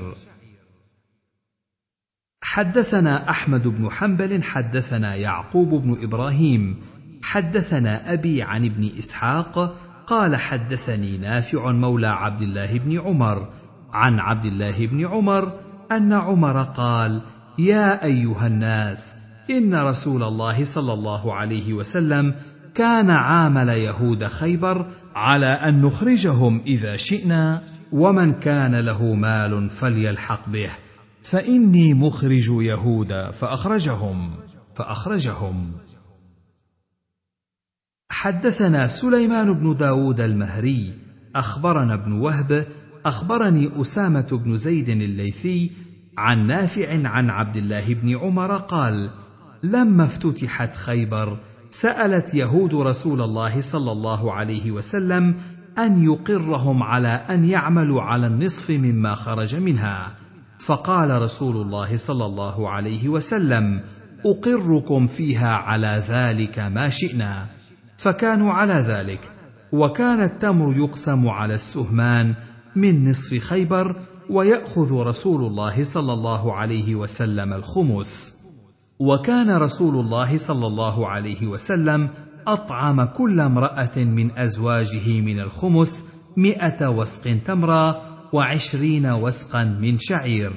فلما أراد عمر إخراج اليهود أرسل إلى أزواج النبي صلى الله عليه وسلم فقال لهن من أحب منكن أن أقسم لها نخلا بخرصها مئة وسق فيكون لها أصلها وأرضها وماؤها ومن الزرع مزرعة خرص عشرين وسقا فعلنا ومن أحب أن نعزل الذي لها في الخمس كما هو فعلنا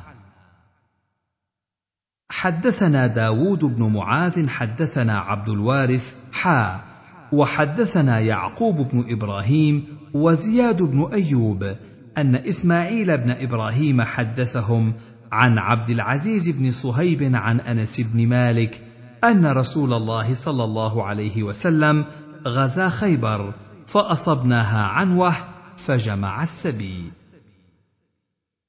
حدثنا الربيع بن سليمان المؤذن حدثنا اسد بن موسى حدثنا يحيى بن زكريا حدثني سفيان عن يحيى بن سعيد عن بشير بن يسار عن سهل بن ابي حثمه قال قسم رسول الله صلى الله عليه وسلم خيبر نصفين نصفا لنوائبه وحاجته ونصفا بين المسلمين قسمها بينهم على ثمانيه عشر سهما حدثنا عبد الله بن سعيد الكندي حدثنا أبو خالد يعني سليمان عن يحيى بن سعيد عن بشير بن يسار قال: لما أفاء الله على نبيه صلى الله عليه وسلم خيبر قسمها على ستة وثلاثين سهما جمع كل سهم مئة سهم فعزل نصفها لنوائبه وما ينزل به الوطيحة والكتيبة وما أحيز معهما وعزل نصف الآخر فقسمه بين المسلمين الشق والنطاه وما أحيز معهما وكان سهم رسول الله صلى الله عليه وسلم فيما أحيز معهما حدثنا حسين بن علي بن الأسود أن يحيى بن آدم حدثهم عن أبي شهاب عن يحيى بن سعيد عن بشير بن يسار انه سمع نفرا من اصحاب النبي صلى الله عليه وسلم قالوا فذكر هذا الحديث قال فكان النصف سهام المسلمين وسهم رسول الله صلى الله عليه وسلم وعزل النصف للمسلمين لما ينوبه من الامور والنوائب حدثنا حسين بن علي حدثنا محمد بن فضيل عن يحيى بن سعيد عن بشير بن يسار مولى الانصار عن رجال من اصحاب النبي صلى الله عليه وسلم ان رسول الله صلى الله عليه وسلم لما ظهر على خيبر قسمها على سته وثلاثين سهما جمع كل سهم مئه سهم فكان لرسول الله صلى الله عليه وسلم وللمسلمين النصف من ذلك وعزل النصف الباقي لمن نزل به من الوفود والامور ونوائب الناس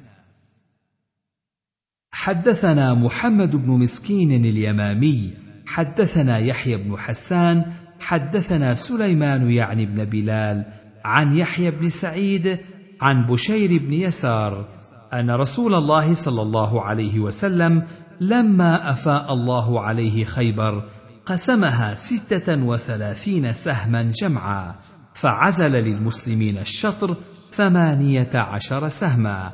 يجمع كل سهم مئة النبي صلى الله عليه وسلم معهم له سهم كسهم أحدهم وعزل رسول الله صلى الله عليه وسلم ثمانية عشر سهما وهو الشطر لنوائبه وما ينزل به من أمر المسلمين وكان ذلك الوطيح والكتيبه والسلالم وتوابعها فلما صارت الاموال بيد النبي صلى الله عليه وسلم والمسلمين لم يكن لهم عمال يكفونهم عملها فدعا رسول الله صلى الله عليه وسلم اليهود فعاملهم حدثنا محمد بن عيسى حدثنا مجمع بن يعقوب ابن مجمع بن يزيد الأنصاري قال سمعت أبي يعقوب ابن مجمع يذكر لي عن عمه عبد الرحمن بن يزيد الأنصاري عن عمه مجمع بن جارية الأنصاري وكان أحد القراء الذين قرأوا القرآن قال قسمت خيبر على أهل الحديبية فقسمها رسول الله صلى الله عليه وسلم على ثمانية عشر سهمًا وكان الجيش ألفا وخمسمائة فيهم ثلاثمائة فارس فأعطى الفارس سهمين وأعطى الراجل سهما حدثنا حسين بن علي العجلي حدثنا يحيى يعني بن آدم حدثنا ابن أبي زائدة عن محمد بن إسحاق عن الزهري وعبد الله بن أبي بكر وبعض ولد محمد بن مسلمه قالوا بقيت بقيه من اهل خيبر فتحصنوا فسالوا رسول الله صلى الله عليه وسلم ان يحقن دماءهم ويسيرهم ففعل فسمع بذلك اهل فدك فنزلوا على مثل ذلك فكانت لرسول الله صلى الله عليه وسلم خاصه لانه لم يوجف عليها بخيل ولا ركاب حدثنا محمد بن يحيى بن فارس حدثنا عبد الله بن محمد عن جويريه عن مالك عن الزهري ان سعيد بن المسيب اخبره ان رسول الله صلى الله عليه وسلم افتتح بعض خيبر عنوه قال ابو داود وقرئ على الحارث بن مسكين وانا شاهد اخبركم ابن وهب قال حدثني مالك عن ابن شهاب أن خيبر كان بعضها عنوة وبعضها صلحا والكتيبة أكثرها عنوة وفيها صلح قلت لمالك وما الكتيبة قال أرض خيبر وهي أربعون ألف عذق حدثنا ابن السرح حدثنا ابن وهب أخبرني يونس عن ابن شهاب قال بلغني أن رسول الله صلى الله عليه وسلم افتتح خيبر عنوة بعد القتال، ونزل من نزل من أهلها على الجلاء بعد القتال. حدثنا ابن السرح حدثنا ابن وهب اخبرني يونس بن يزيد عن ابن شهاب قال خمس رسول الله صلى الله عليه وسلم خيبر ثم قسم سائرها على من شهدها ومن غاب عنها من اهل الحديبيه حدثنا احمد بن حنبل حدثنا عبد الرحمن عن مالك عن زيد بن اسلم عن ابيه عن عمر قال لولا اخر المسلمين ما فتحت قريه الا قسمتها كما قسم رسول الله صلى الله عليه وسلم خيبر باب ما جاء في خبر مكه حدثنا عثمان بن ابي شيبه حدثنا يحيى بن ادم حدثنا ابن ادريس عن محمد بن اسحاق عن الزهري عن عبيد الله بن عبد الله بن عتبه عن ابن عباس ان رسول الله صلى الله عليه وسلم عام الفتح جاءه العباس بن عبد المطلب بابي سفيان بن حرب فاسلم بمر الظهران فقال له العباس يا رسول الله ان ابا سفيان رجل يحب هذا الفخر فلو جعلت له شيئا قال نعم من دخل دار ابي سفيان فهو امن ومن اغلق عليه بابه فهو امن حدثنا محمد بن عمرو الرازي حدثنا سلمه يعني بن الفضل عن محمد بن اسحاق عن العباس بن عبد الله بن معبد عن بعض اهله عن ابن عباس قال لما نزل النبي صلى الله عليه وسلم بمر الظهران قال العباس قلت والله لئن دخل رسول الله صلى الله عليه وسلم مكه عنوه قبل ان ياتوه فيستامنوه انه لهلاك قريش فجلست على بغله رسول الله صلى الله عليه وسلم فقلت لعلي اجد ذا حاجه ياتي اهل مكه فيخبرهم بمكان رسول الله صلى الله عليه وسلم ليخرجوا اليه فيستامنوه فاني لاسير اذ سمعت كلام ابي سفيان وبديل بن ورقاء فقلت يا ابا حنظله فعرف صوتي فقال ابو الفضل قلت نعم قال ما لك فداك ابي وامي قلت هذا رسول الله صلى الله عليه وسلم والناس قال فما الحيله قال فركب خلفي ورجع صاحبه فلما اصبح غدوت به على رسول الله صلى الله عليه وسلم فاسلم قلت يا رسول الله ان ابا سفيان رجل يحب هذا الفخر فاجعل له شيئا قال نعم من دخل دار ابي سفيان فهو امن ومن اغلق عليه داره فهو امن ومن دخل المسجد فهو امن قال فتفرق الناس الى دورهم والى المسجد حدثنا الحسن بن الصباح حدثنا اسماعيل يعني بن عبد الكريم حدثنا ابراهيم بن عقيل ابن معقيل عن ابيه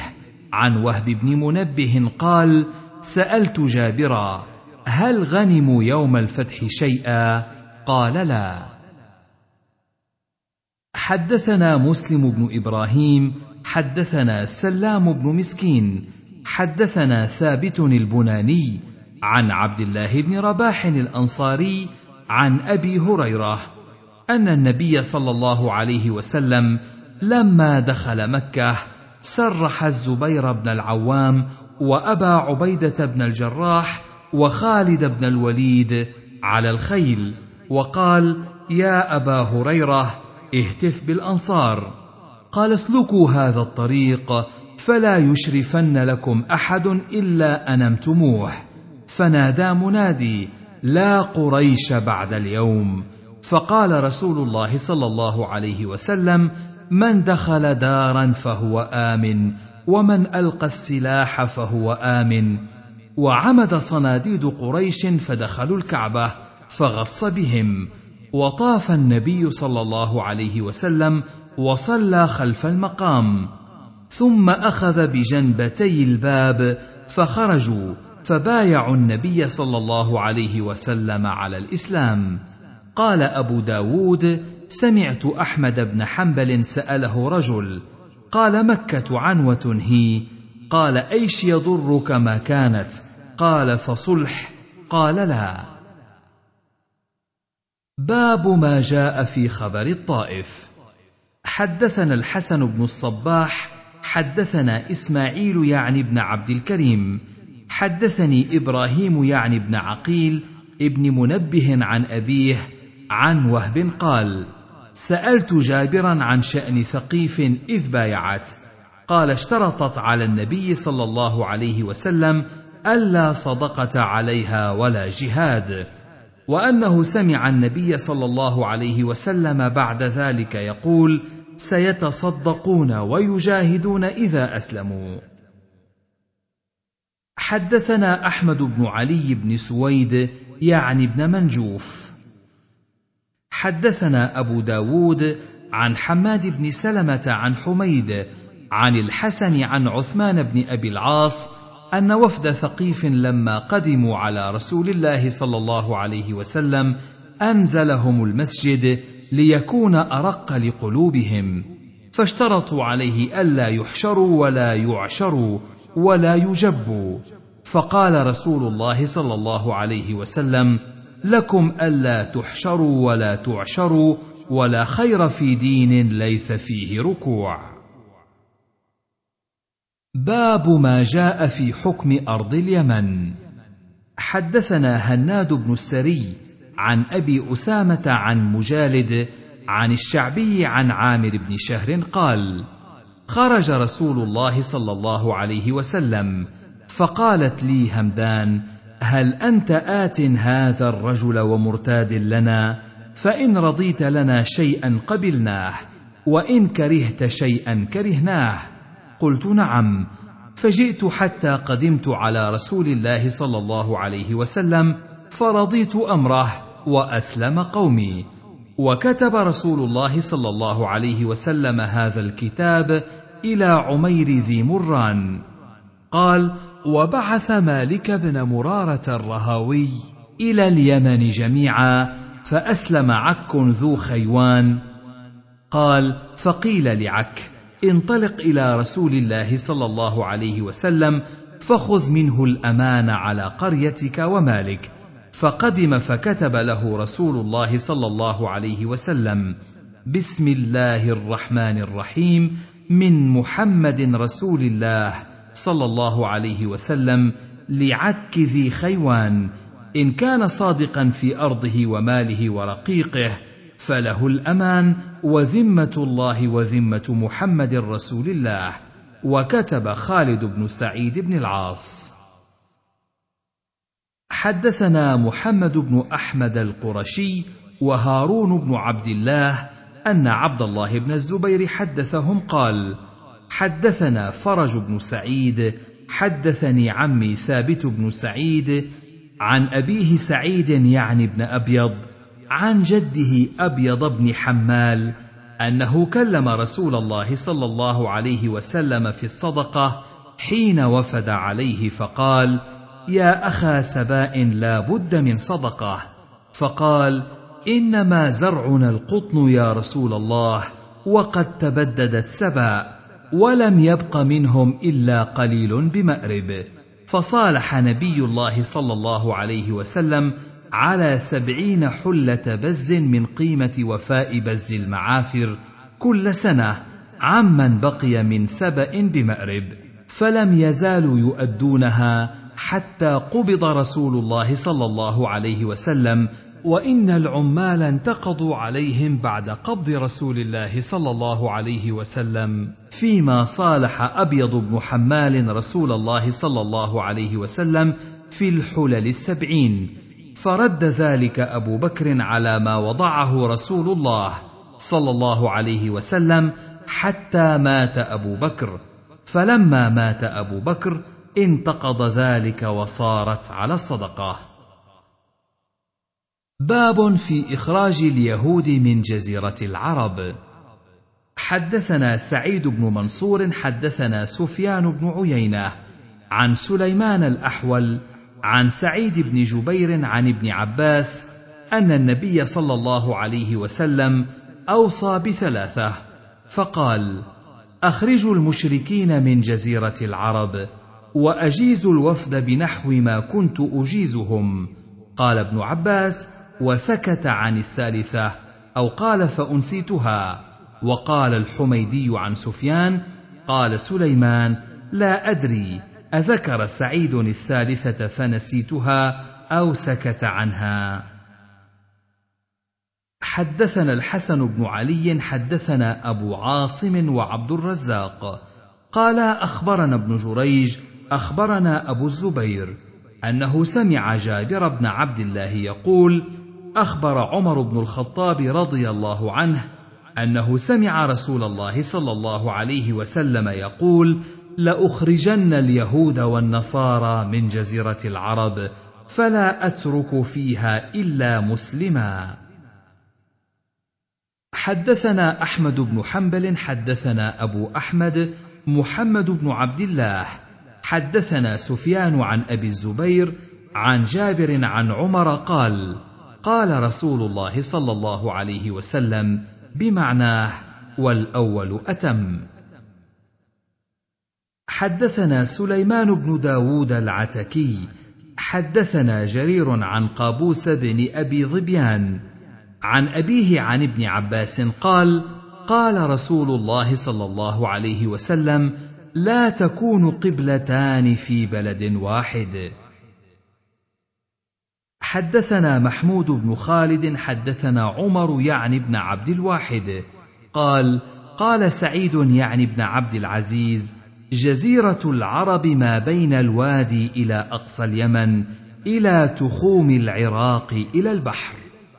قال ابو داود قرئ على الحارث بن مسكين وانا شاهد اخبرك اشهب بن عبد العزيز قال قال مالك عمر اجلى اهل نجران ولم يجلوا من تيماء لانها ليست من بلاد العرب فاما الوادي فاني ارى ان ما لم يجل من فيها من اليهود انهم لم يروها من ارض العرب حدثنا ابن السرح حدثنا ابن وهب قال قال مالك وقد اجلى عمر يهود نجران وفدك باب في ايقاف ارض السواد وارض العنوه حدثنا احمد بن يونس حدثنا زهير حدثنا سهيل بن ابي صالح عن ابيه عن ابي هريره قال قال رسول الله صلى الله عليه وسلم منعت العراق قفيزها ودرهمها ومنعت الشام مديها ودينارها ومنعت مصر اردبها ودينارها ثم عدتم من حيث بداتم قال زهير ثلاث مرات شهد على ذلك لحم ابي هريره ودمه حدثنا احمد بن حنبل حدثنا عبد الرزاق حدثنا معمر عن همام بن منبه قال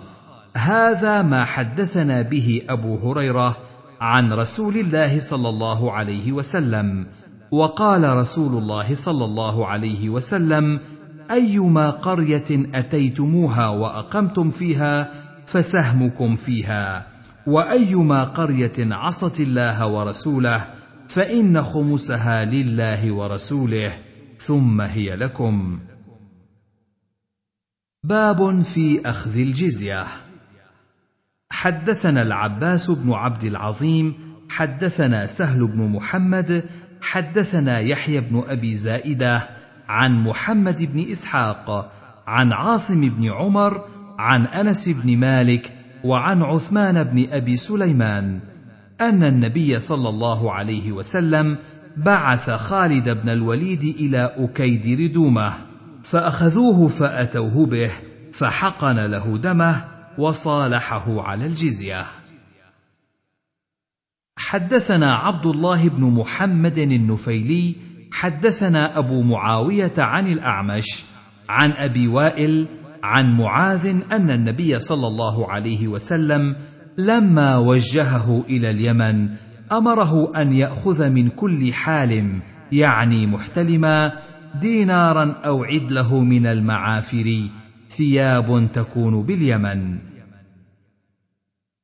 حدثنا النفيلي حدثنا ابو معاويه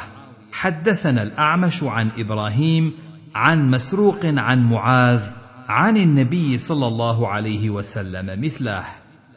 حدثنا العباس بن عبد العظيم حدثني عبد الرحمن بن هانئ ابو نعيم النخعي حدثنا شريك عن ابراهيم بن مهاجر عن زياد بن حدير قال قال علي لئن بقيت لنصارى بني تغلب لأقتلن المقاتلة ولأسبين الذرية فإني كتبت الكتاب بينهم وبين النبي صلى الله عليه وسلم على ألا ينصروا أبناءهم قال أبو داود هذا حديث منكر وبلغني عن أحمد أنه كان ينكر هذا الحديث إنكارا شديدا قال أبو علي ولم يقرأه أبو داود في العرضة الثانية حدثنا مصرف بن عمرو اليامي حدثنا يونس يعني بن بكير حدثنا أسباط بن نصر الهمداني عن إسماعيل بن عبد الرحمن القرشي عن ابن عباس قال صالح رسول الله صلى الله عليه وسلم أهل نجران على ألفي حلة النصف في صفر والنصف في رجب يؤدونها إلى المسلمين وعارية ثلاثين درعا وثلاثين فرسا وثلاثين بعيرا وثلاثين من كل صنف من أصناف السلاح يغزون بها والمسلمون ضامنون لها حتى يردوها عليهم إن كان باليمن كيد ذات غدر على ألا تهدم لهم بيعة ولا يخرج لهم قس ولا يفتنوا عن دينهم ما لم يحدثوا حدثا او ياكلوا الربا قال اسماعيل فقد اكلوا الربا قال ابو داود اذا انقضوا بعض ما اشترط عليهم فقد احدثوا باب في اخذ الجزيه من المجوس حدثنا احمد بن سنان الواسطي حدثنا محمد بن بلال عن عمران القطان عن ابي جمره عن ابن عباس قال ان اهل فارس لما مات نبيهم كتب لهم ابليس المجوسيه حدثنا مسدد بن مسرهد حدثنا سفيان عن عمرو بن دينار سمع بجاله يحدث عمرو بن اوس وابا الشعثاء قال كنت كاتبا لجزء بن معاويه عم الأحنف بن قيس إذ جاءنا كتاب عمر قبل موته بسنة اقتلوا كل ساحر وفرقوا بين كل ذي محرم من المجوس وانهوهم عن الزمزمة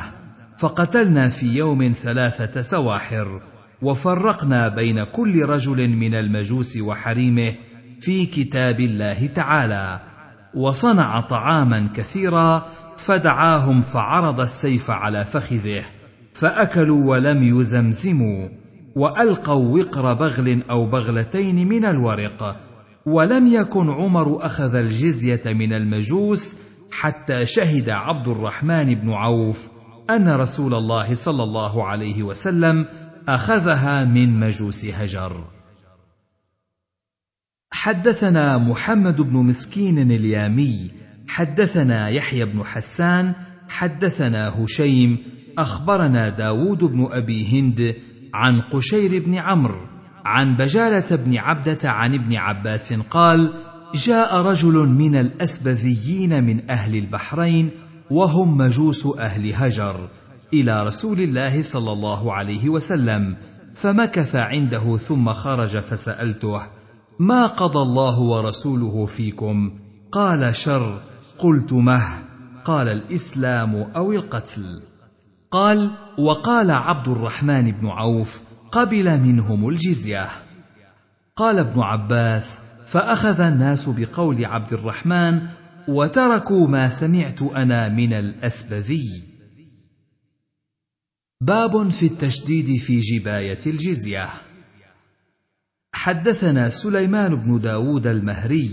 أخبرنا ابن وهب أخبرني يونس بن يزيد عن ابن شهاب عن عروة بن الزبير أن هشام بن حكيم بن حزام وجد رجلا وهو على حمص يشمس ناسا من القبط في أداء الجزية فقال ما هذا؟ سمعت رسول الله صلى الله عليه وسلم يقول: إن الله عز وجل يعذب الذين يعذبون الناس في الدنيا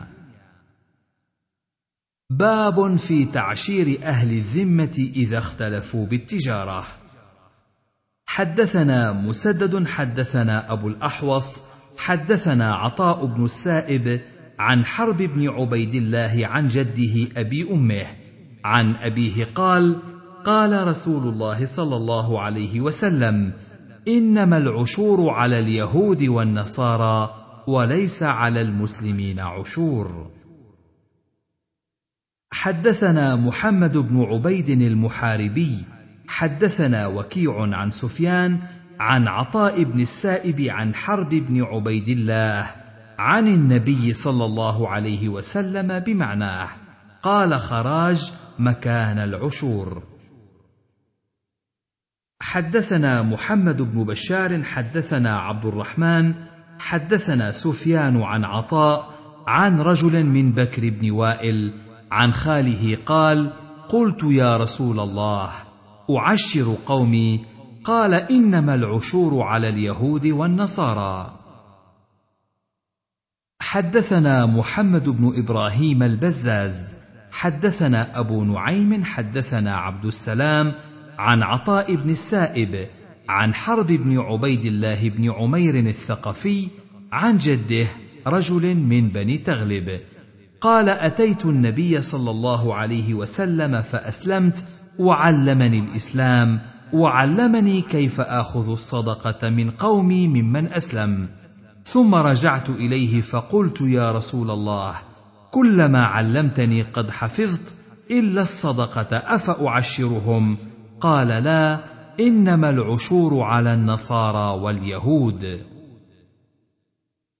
حدثنا محمد بن عيسى حدثنا اشعث بن شعبه حدثنا ارطات بن المنذر قال سمعت حكيم بن عمير ابا الاحوص يحدث عن العرباض بن ساريه السلمي قال نزلنا مع النبي صلى الله عليه وسلم خيبر ومعه من معه من اصحابه وكان صاحب خيبر رجلا ماردا منكرا فاقبل الى النبي صلى الله عليه وسلم فقال يا محمد الكم ان تذبحوا حمرنا وتاكلوا ثمرنا وتضربوا نساءنا فغضب يعني النبي صلى الله عليه وسلم وقال يا ابن عوف اركب فرسك ثم نادي ألا إن الجنة لا تحل إلا لمؤمن وأن اجتمعوا للصلاة قال فاجتمعوا ثم صلى بهم النبي صلى الله عليه وسلم ثم قام فقال أيحسب أحدكم متكئا على أريكة قد يظن أن الله لم يحرم شيئا إلا ما في هذا القرآن ألا وإني والله قد وعظت وأمرت ونهيت عن اشياء انها لمثل القران او اكثر وان الله تعالى لم يحل لكم ان تدخلوا بيوت اهل الكتاب الا باذن ولا ضرب نسائهم ولا اكل ثمارهم اذا اعطوكم الذي عليهم حدثنا مسدد وسعيد بن منصور قالا حدثنا ابو عوانه عن منصور عن هلال عن رجل من ثقيف عن رجل من جهينه قال قال رسول الله صلى الله عليه وسلم لعلكم تقاتلون قوما فتظهرون عليهم فيتقونكم باموالهم دون انفسهم وابنائهم قال سعيد في حديثه فيصالحونكم على صلح ثم اتفقا فلا تصيبوا منهم شيئا فوق ذلك فانه لا يصلح لكم حدثنا سليمان بن داود المهري اخبرنا ابن وهب حدثني ابو صخر المدني ان صفوان بن سليم اخبره عن عده من ابناء اصحاب رسول الله صلى الله عليه وسلم عن ابائهم دنيه عن رسول الله صلى الله عليه وسلم قال الا من ظلم معاهدا او انتقصه او كلفه فوق طاقته او اخذ منه شيئا بغير طيب نفس فانا حجيجه يوم القيامه باب في الذمي الذي يسلم في بعض السنه هل عليه جزيه حدثنا عبد الله بن الجراح عن جرير عن قابوس عن ابيه عن ابن عباس قال قال رسول الله صلى الله عليه وسلم ليس على مسلم جزيه حدثنا محمد بن كثير قال سئل سفيان يعني عن تفسير هذا فقال اذا اسلم فلا جزيه عليه باب في الامام يقبل هدايا المشركين حدثنا ابو توبه الربيع بن نافع حدثنا معاويه يعني بن سلام عن زيد انه سمع ابا سلام قال حدثني عبد الله الهوزني قال لقيت بلالا مؤذن رسول الله صلى الله عليه وسلم بحلب فقلت يا بلال حدثني كيف كانت نفقه رسول الله صلى الله عليه وسلم قال ما كان له شيء كنت انا الذي الي ذلك منه منذ بعثه الله تعالى حتى توفي رسول الله صلى الله عليه وسلم وكان اذا اتاه الانسان مسلما فراه عاريا يامرني فانطلق فاستقرض فاشتري له البرده فاكسوه واطعمه حتى اعترضني رجل من المشركين فقال يا بلال ان عندي سعه فلا تستقرض من احد الا مني ففعلت فلما ان كان ذات يوم توضات ثم قمت لاؤذن بالصلاه فاذا المشرك قد اقبل في عصابه من التجار فلما ان راني قال يا حبشي قلت يا لباح فتجهمني وقال لي قولا غليظا وقال لي اتدري كم بينك وبين الشهر قال قلت قريب قال انما بينك وبينه اربع فاخذك بالذي عليك فاردك ترعى الغنم كما كنت قبل ذلك فاخذ في نفسي ما ياخذ في انفس الناس حتى اذا صليت العتمه رجع رسول الله صلى الله عليه وسلم الى اهله فاستاذنت عليه فاذن لي قلت يا رسول الله بابي انت وامي ان المشرك الذي كنت اتدين منه قال لي كذا وكذا وليس عندك ما تقضي عني ولا عندي وهو فاضحي فاذن لي ان ابق الى بعض هؤلاء الاحياء الذين قد اسلموا حتى يرزق الله تعالى رسوله صلى الله عليه وسلم ما يقضي عني فخرجت حتى اذا اتيت منزلي فجعلت سيفي وجرابي ونعلي ومجني عند رأسي حتى إذا انشق عمود الصبح الأول أردت أن أنطلق فإذا إنسان يسعى يدعو يا بلال أجب رسول الله صلى الله عليه وسلم فانطلقت حتى أتيته فإذا أربع ركائب مناخات عليهن أحمالهن فاستأذنت فقال لي رسول الله صلى الله عليه وسلم ابشر فقد جاءك الله تعالى بقضائك ثم قال الم ترى الركائب المناخات الاربع فقلت بلى فقال ان لك رقابهن وما عليهن فان عليهن كسوه وطعاما اهداهن الي عظيم فدك فاقبضهن واقض دينك ففعلت فذكر الحديث ثم انطلقت الى المسجد فاذا رسول الله صلى الله عليه وسلم قاعد في المسجد فسلمت عليه فقال ما فعل ما قبلك قلت قد قضى الله تعالى كل شيء كان على رسول الله صلى الله عليه وسلم فلم يبق شيء قال افضل شيء قلت نعم قال انظر ان تريحني منه فاني لست بداخل على احد من اهلي حتى تريحني منه فلما صلى رسول الله صلى الله عليه وسلم العتمه دعاني فقال ما فعل الذي قبلك قال قلت هو معي لم ياتنا احد فبات رسول الله صلى الله عليه وسلم في المسجد وقص الحديث حتى اذا صلى العتمه يعني من الغد دعاني فقال ما فعل الذي قبلك قال قلت قد اراحك الله منه يا رسول الله فكبر وحمد الله شفقا من ان يدركه الموت وعنده ذلك ثم اتبعته حتى اذا جاء ازواجه فسلم على امراه امراه حتى اتى مبيته فهذا الذي سالتني عنه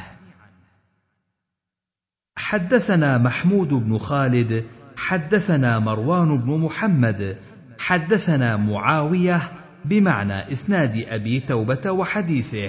قال عند قوله ما يقضي عني فسكت عني رسول الله صلى الله عليه وسلم فاغتمزتها حدثنا هارون بن عبد الله حدثنا ابو داود حدثنا عمران عن قتاده عن يزيد بن عبد الله بن الشخير عن عياض بن حمار قال اهديت الى النبي صلى الله عليه وسلم ناقه فقال اسلمت قلت لا فقال النبي صلى الله عليه وسلم اني نهيت عن زبد المشركين باب في اقطاع الاراضين حدثنا عمرو بن مرزوق حدثنا شعبه عن سماك عن علقمه بن وائل عن ابيه أن النبي صلى الله عليه وسلم أقطعه أرضا بحضر موت حدثنا حفص بن عمر، حدثنا جامع بن مطر، عن علقمة بن وائل بإسناده مثله. حدثنا مسدد حدثنا عبد الله بن داود عن فطر قال حدثني أبي عن عمرو بن حريث قال خط لي رسول الله صلى الله عليه وسلم دارا بالمدينه بقوس وقال ازيدك ازيدك حدثنا عبد الله بن مسلمه عن مالك عن ربيعه بن ابي عبد الرحمن عن غير واحد ان النبي صلى الله عليه وسلم اقطع بلال بن الحارث المزني معادن القبليه وهي من ناحية الفرع فتلك المعادن لا يؤخذ منها إلا الزكاة إلى اليوم حدثنا العباس بن محمد بن حاتم وغيره قال العباس حدثنا حسين بن محمد قال اخبرنا ابو اويس قال حدثني كثير بن عبد الله بن عمرو بن عوف المزني عن ابيه عن جده أن النبي صلى الله عليه وسلم أقطع بلال بن الحارث المزني معادن القبلية جلسيها وغوريها وقال غير العباس جلسها وغورها وحيث يصلح الزرع من قدس ولم يعطه حق مسلم وكتب له النبي صلى الله عليه وسلم بسم الله الرحمن الرحيم هذا ما اعطى محمد رسول الله صلى الله عليه وسلم بلال بن حارث المزني اعطاه معادن القبليه جلسيها وغوريها وقال غيره جلسها وغورها وحيث يصلح الزرع من قدس ولم يعطه حق مسلم قال ابو اويس وحدثني ثور بن زيد مولى بني الديل ابن بكر بن كنانة عن عكرمة عن ابن عباس مثله حدثنا محمد بن النضر قال سمعت الحنيني قال قرأته غير مرة يعني كتاب قطيعة النبي صلى الله عليه وسلم قال أبو داود وحدثنا غير واحد عن حسين بن محمد قال أخبرنا أبو أويس قال حدثني كثير بن عبد الله عن ابيه عن جده ان النبي صلى الله عليه وسلم اقطع بلال بن حارث المزني معادن القبليه جلسيها وغوريها قال ابن النضر وجرسها وذات النصب ثم اتفقا وحيث يصلح الزرع من قدس ولم يعط بلال بن الحارث حق مسلم وكتب له رسول الله صلى الله عليه وسلم هذا ما اعطى رسول الله صلى الله عليه وسلم بلال بن الحارث المزني اعطاه معادن القبليه جلسها وغورها وحيث يصلح الزرع من قدس ولم يعطه حق مسلم قال ابو اويس وحدثني ثور بن زيد عن عكرمه عن ابن عباس عن النبي صلى الله عليه وسلم مثله زاد ابن النضر وكتب ابي بن كعب حدثنا قتيبه بن سعيد الثقفي ومحمد بن المتوكل العسقلاني المعنى واحد ان محمد بن يحيى بن قيس المأربي حدثهم قال اخبرني ابي عن ثمامه بن شراحيل عن سمي بن قيس عن شمير قال ابن المتوكل بن عبد المدان عن ابيض بن حمال انه وفد الى رسول الله صلى الله عليه وسلم فاستقطعه الملح قال ابن المتوكل الذي بمأرب فقطعه له فلما ان ولى قال رجل من المجلس اتدري ما قطعت له انما قطعت له الماء العد قال فانتزع منه قال وساله عما يحمى من الاراك قال ما لم تنله خفاف وقال ابن المتوكل اخفاف الابل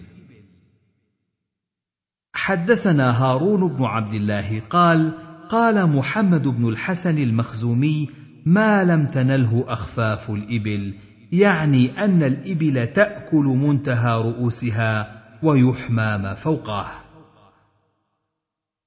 حدثنا محمد بن احمد القرشي حدثنا عبد الله بن الزبير حدثنا فرج بن سعيد قال حدثني عمي ثابت بن سعيد عن ابيه عن جده عن ابيض بن حمال انه سال رسول الله صلى الله عليه وسلم عن حمى الاراك فقال رسول الله صلى الله عليه وسلم لا حمى في الاراك فقال اراك في حضاري فقال النبي صلى الله عليه وسلم لا حمى في الاراك قال فرج يعني بحضاري الارض التي فيها الزرع المحاط عليها حدثنا عمر بن الخطاب ابو حفص قال حدثنا الفريابي قال حدثنا ابان قال عمر وهو ابن عبد الله بن ابي حازم قال حدثني عثمان بن ابي حازم عن ابيه عن جده صخر ان رسول الله صلى الله عليه وسلم غزا ثقيفا فلما ان سمع ذلك صخر ركب في خيل يمد النبي صلى الله عليه وسلم فوجد نبي الله صلى الله عليه وسلم قد انصرف ولم يفتح فجعل صخر حينئذ عهد الله وذمته ألا يفارق هذا القصر حتى ينزلوا على حكم رسول الله صلى الله عليه وسلم فلم يفارقهم حتى نزلوا على حكم رسول الله صلى الله عليه وسلم فكتب اليه صخر اما بعد فان ثقيفا قد نزلت على حكمك يا رسول الله وانا مقبل اليهم وهم في خيل فامر رسول الله صلى الله عليه وسلم بالصلاه جامعه فدعا لاحمس عشر دعوات اللهم بارك لاحمس في خيلها ورجالها واتاه القوم فتكلم المغيره بن شعبه فقال يا نبي الله ان صخرا اخذ عمتي ودخلت فيما دخل فيه المسلمون فدعاه فقال يا صخر إن القوم إذا أسلموا أحرزوا دماءهم وأموالهم فادفع إلى المغيرة عمته فدفعها إليه وسأل نبي الله صلى الله عليه وسلم ماء لبني سليم قد هربوا عن الإسلام وتركوا ذلك الماء فقال يا نبي الله أنزلنيه أنا وقومي قال نعم فأنزله وأسلم يعني السلميين فأتوا صخرا فسألوه أن يدفع إليهم الماء فأبوا فأتوا نبي الله صلى الله عليه وسلم فقالوا يا نبي الله أسلمنا وأتينا صخرا ليدفع إلينا ماءنا فأبى علينا فدعاه فقال يا صخر إن القوم إذا أسلموا أحرزوا أموالهم ودماءهم فادفع إلى القوم ماءهم قال نعم يا نبي الله فرأيت وجه رسول الله صلى الله عليه وسلم يتغير عند ذلك حمرة حياء من أخذه الجارية وأخذه الماء. حدثنا سليمان بن داود المهري أخبرنا ابن وهب حدثني سبرة بن عبد العزيز بن الربيع الجهني عن أبيه عن جده أن النبي صلى الله عليه وسلم نزل في موضع المسجد تحت دومه فاقام ثلاثا ثم خرج الى تبوك وان جهينه لحقوه بالرحبه فقال لهم من اهل ذي المروه فقالوا بنو رفاعه من جهينه فقال قد اقطعتها لبني رفاعه فاقتسموها فمنهم من باع ومنهم من امسك فعمل ثم سألت أباه عبد العزيز عن هذا الحديث فحدثني ببعضه ولم يحدثني به كله حدثنا حسين بن علي حدثنا يحيى يعني ابن ادم اخبرنا ابو بكر بن عياش عن هشام بن عروه عن ابيه عن اسماء بنت ابي بكر ان رسول الله صلى الله عليه وسلم اقطع الزبير نخلا حدثنا حفص بن عمر وموسى بن اسماعيل المعنى واحد قال حدثنا عبد الله بن حسان العنبري قال حدثتني جدتاي صفيه ودحيبه ابنتا عليبه وكانتا ربيبتي قيله بنت مخرمه وكانت جده ابيهما انها اخبرتهما قالت قدمنا على رسول الله صلى الله عليه وسلم قالت تقدم صاحبي تعني حريث بن حسان وافد بكر بن وائل فبايعه على الاسلام عليه وعلى قومه ثم قال يا رسول الله اكتب بيننا وبين بني تميم بالدهناء الا يجاوزها الينا منهم احد الا مسافر او مجاوز فقال اكتب له يا غلام بالدهناء فلما رأيته قد أمر له بها شخص بي وهي وطني وداري فقلت يا رسول الله إنه لم يسألك السوية من الأرض إذ سألك إنما هذه الدهناء عندك مقيد الجمل ومرعى الغنم ونساء بني تميم وأبناؤها وراء ذلك فقال أمسك يا غلام صدقة المسكينة المسلم اخو المسلم يسعهم الماء والشجر ويتعاونون على الفتان حدثنا محمد بن بشار حدثني عبد الحميد بن عبد الواحد حدثتني ام جنوب بنت نميله عن امها سويده بنت جابر عن امها عقيله بنت اسمر بن مضرس عن ابيها اسمر بن مضرس قال اتيت النبي صلى الله عليه وسلم فبايعته فقال من سبق الى ما لم يسبقه اليه مسلم فهو له قال فخرج الناس يتعادون يتخاطون حدثنا احمد بن حنبل حدثنا حماد بن خالد عن عبد الله بن عمر عن نافع عن ابن عمر أن النبي صلى الله عليه وسلم أقطع الزبير حضر فرسه فأجرى فرسه حتى قام ثم رمى بصوته فقال: أعطوه من حيث بلغ الصوت. باب في إحياء الموات حدثنا محمد بن المثنى حدثنا عبد الوهاب حدثنا أيوب عن هشام بن عروة عن أبيه عن سعيد بن زيد عن النبي صلى الله عليه وسلم قال من احيا ارضا ميته فهي له وليس لعرق ظالم حق حدثنا هناد بن السري حدثنا عبده عن محمد يعني بن اسحاق عن يحيى بن عروه عن ابيه ان رسول الله صلى الله عليه وسلم قال من احيا ارضا ميته فهي له وذكر مثله قال فلقد خبرني الذي حدثني هذا الحديث ان رجلين اختصما الى رسول الله صلى الله عليه وسلم غرس احدهما نخلا في ارض الاخر فقضى لصاحب الارض بارضه وامر صاحب النخل ان يخرج نخله منها قال فلقد رايتها وانها لتضرب اصولها بالفؤس وانها لنخل عم حتى اخرجت منها حدثنا احمد بن سعيد الدارمي حدثنا وهب عن ابيه عن ابن اسحاق باسناده ومعناه الا انه قال عند قوله مكان الذي حدثني هذا فقال رجل من اصحاب النبي صلى الله عليه وسلم واكثر ظني انه ابو سعيد الخدري فانا رايت الرجل يضرب في اصول النخل حدثنا احمد بن عبده الاملي حدثنا عبد الله بن عثمان حدثنا عبد الله بن المبارك اخبرنا نافع بن عمر عن ابن ابي مليكه عن عروه قال اشهد ان رسول الله صلى الله عليه وسلم قضى ان الارض ارض الله والعباد عباد الله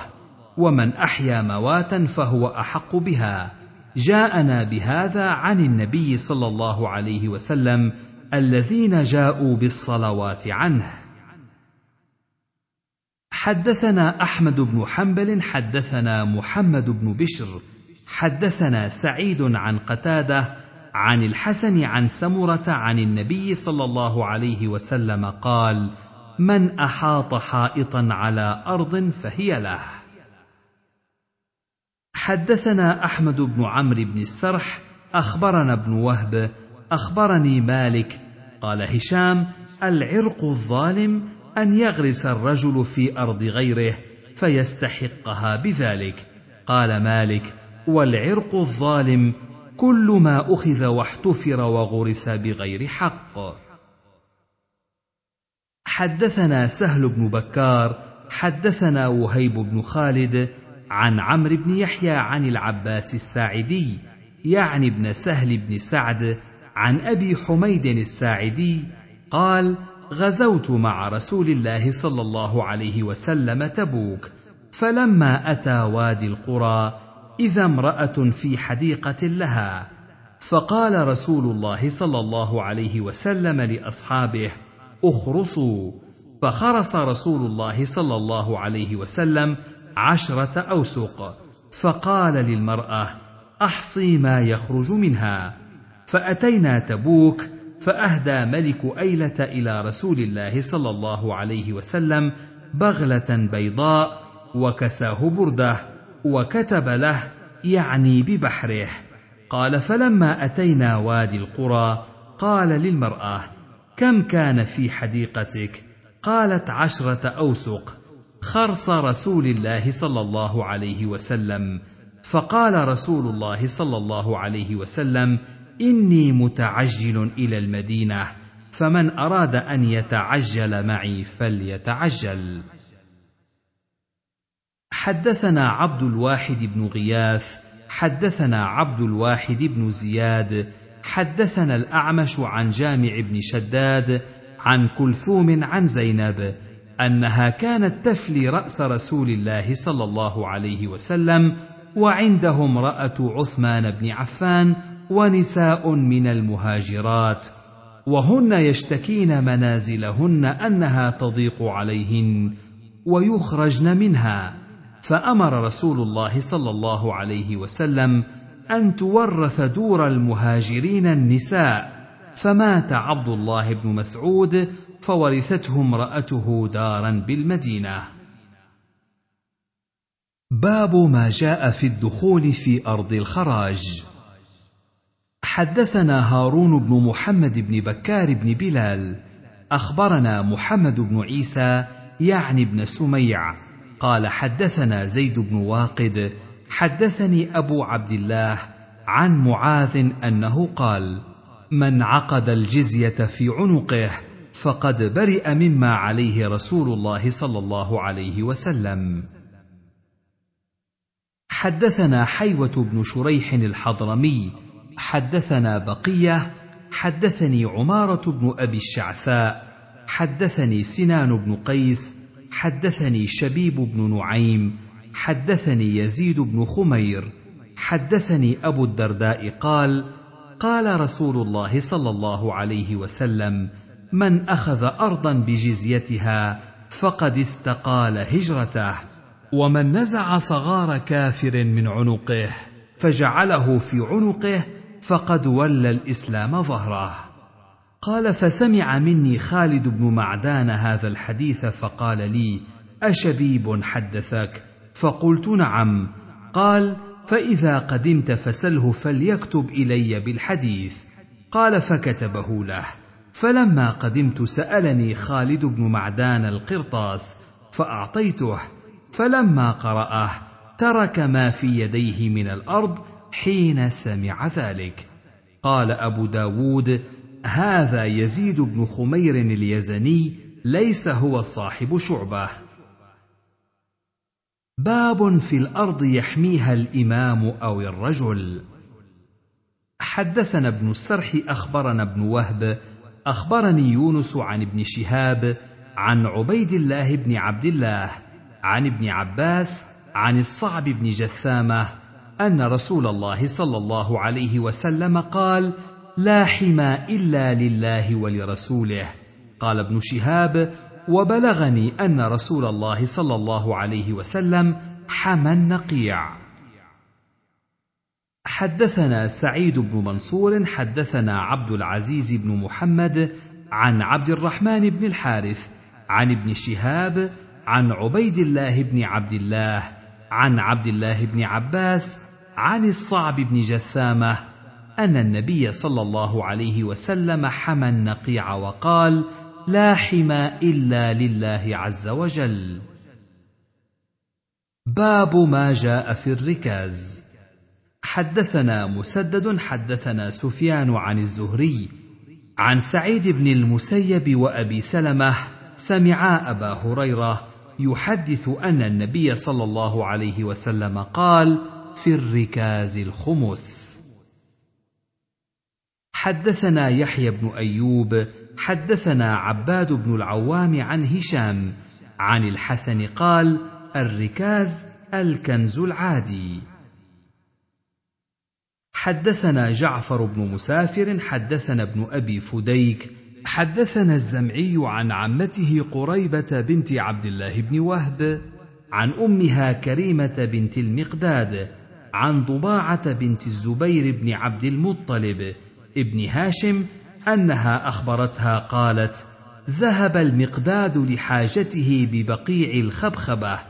فاذا جرذ يخرج من جحر دينارا ثم لم يزل يخرج دينارا دينارا حتى اخرج سبعه عشر دينارا ثم اخرج خرقه حمراء يعني فيها دينار فكانت ثمانيه عشر دينارا فذهب بها الى النبي صلى الله عليه وسلم فاخبره وقال له خذ صدقتها فقال له النبي صلى الله عليه وسلم هل هويت الى الجحر قال لا فقال له رسول الله صلى الله عليه وسلم بارك الله لك فيها باب نبش القبور العاديه يكون فيها المال حدثنا يحيى بن معين حدثنا وهب بن جرير حدثنا ابي قال سمعت محمد بن اسحاق يحدث عن اسماعيل بن اميه عن بجير بن ابي بجير قال سمعت عبد الله بن عمرو يقول سمعت رسول الله صلى الله عليه وسلم يقول حين خرجنا معه الى الطائف فمررنا بقبر فقال رسول الله صلى الله عليه وسلم هذا قبر ابي رغال وكان بهذا الحرم يدفع عنه فلما خرج اصابته النقمه التي اصابت قومه بهذا المكان فدفن فيه وايه ذلك انه دفن معه غصن من ذهب ان انتم نبشتم عنه اصبتموه معه فابتدره الناس فاستخرجوا الغصن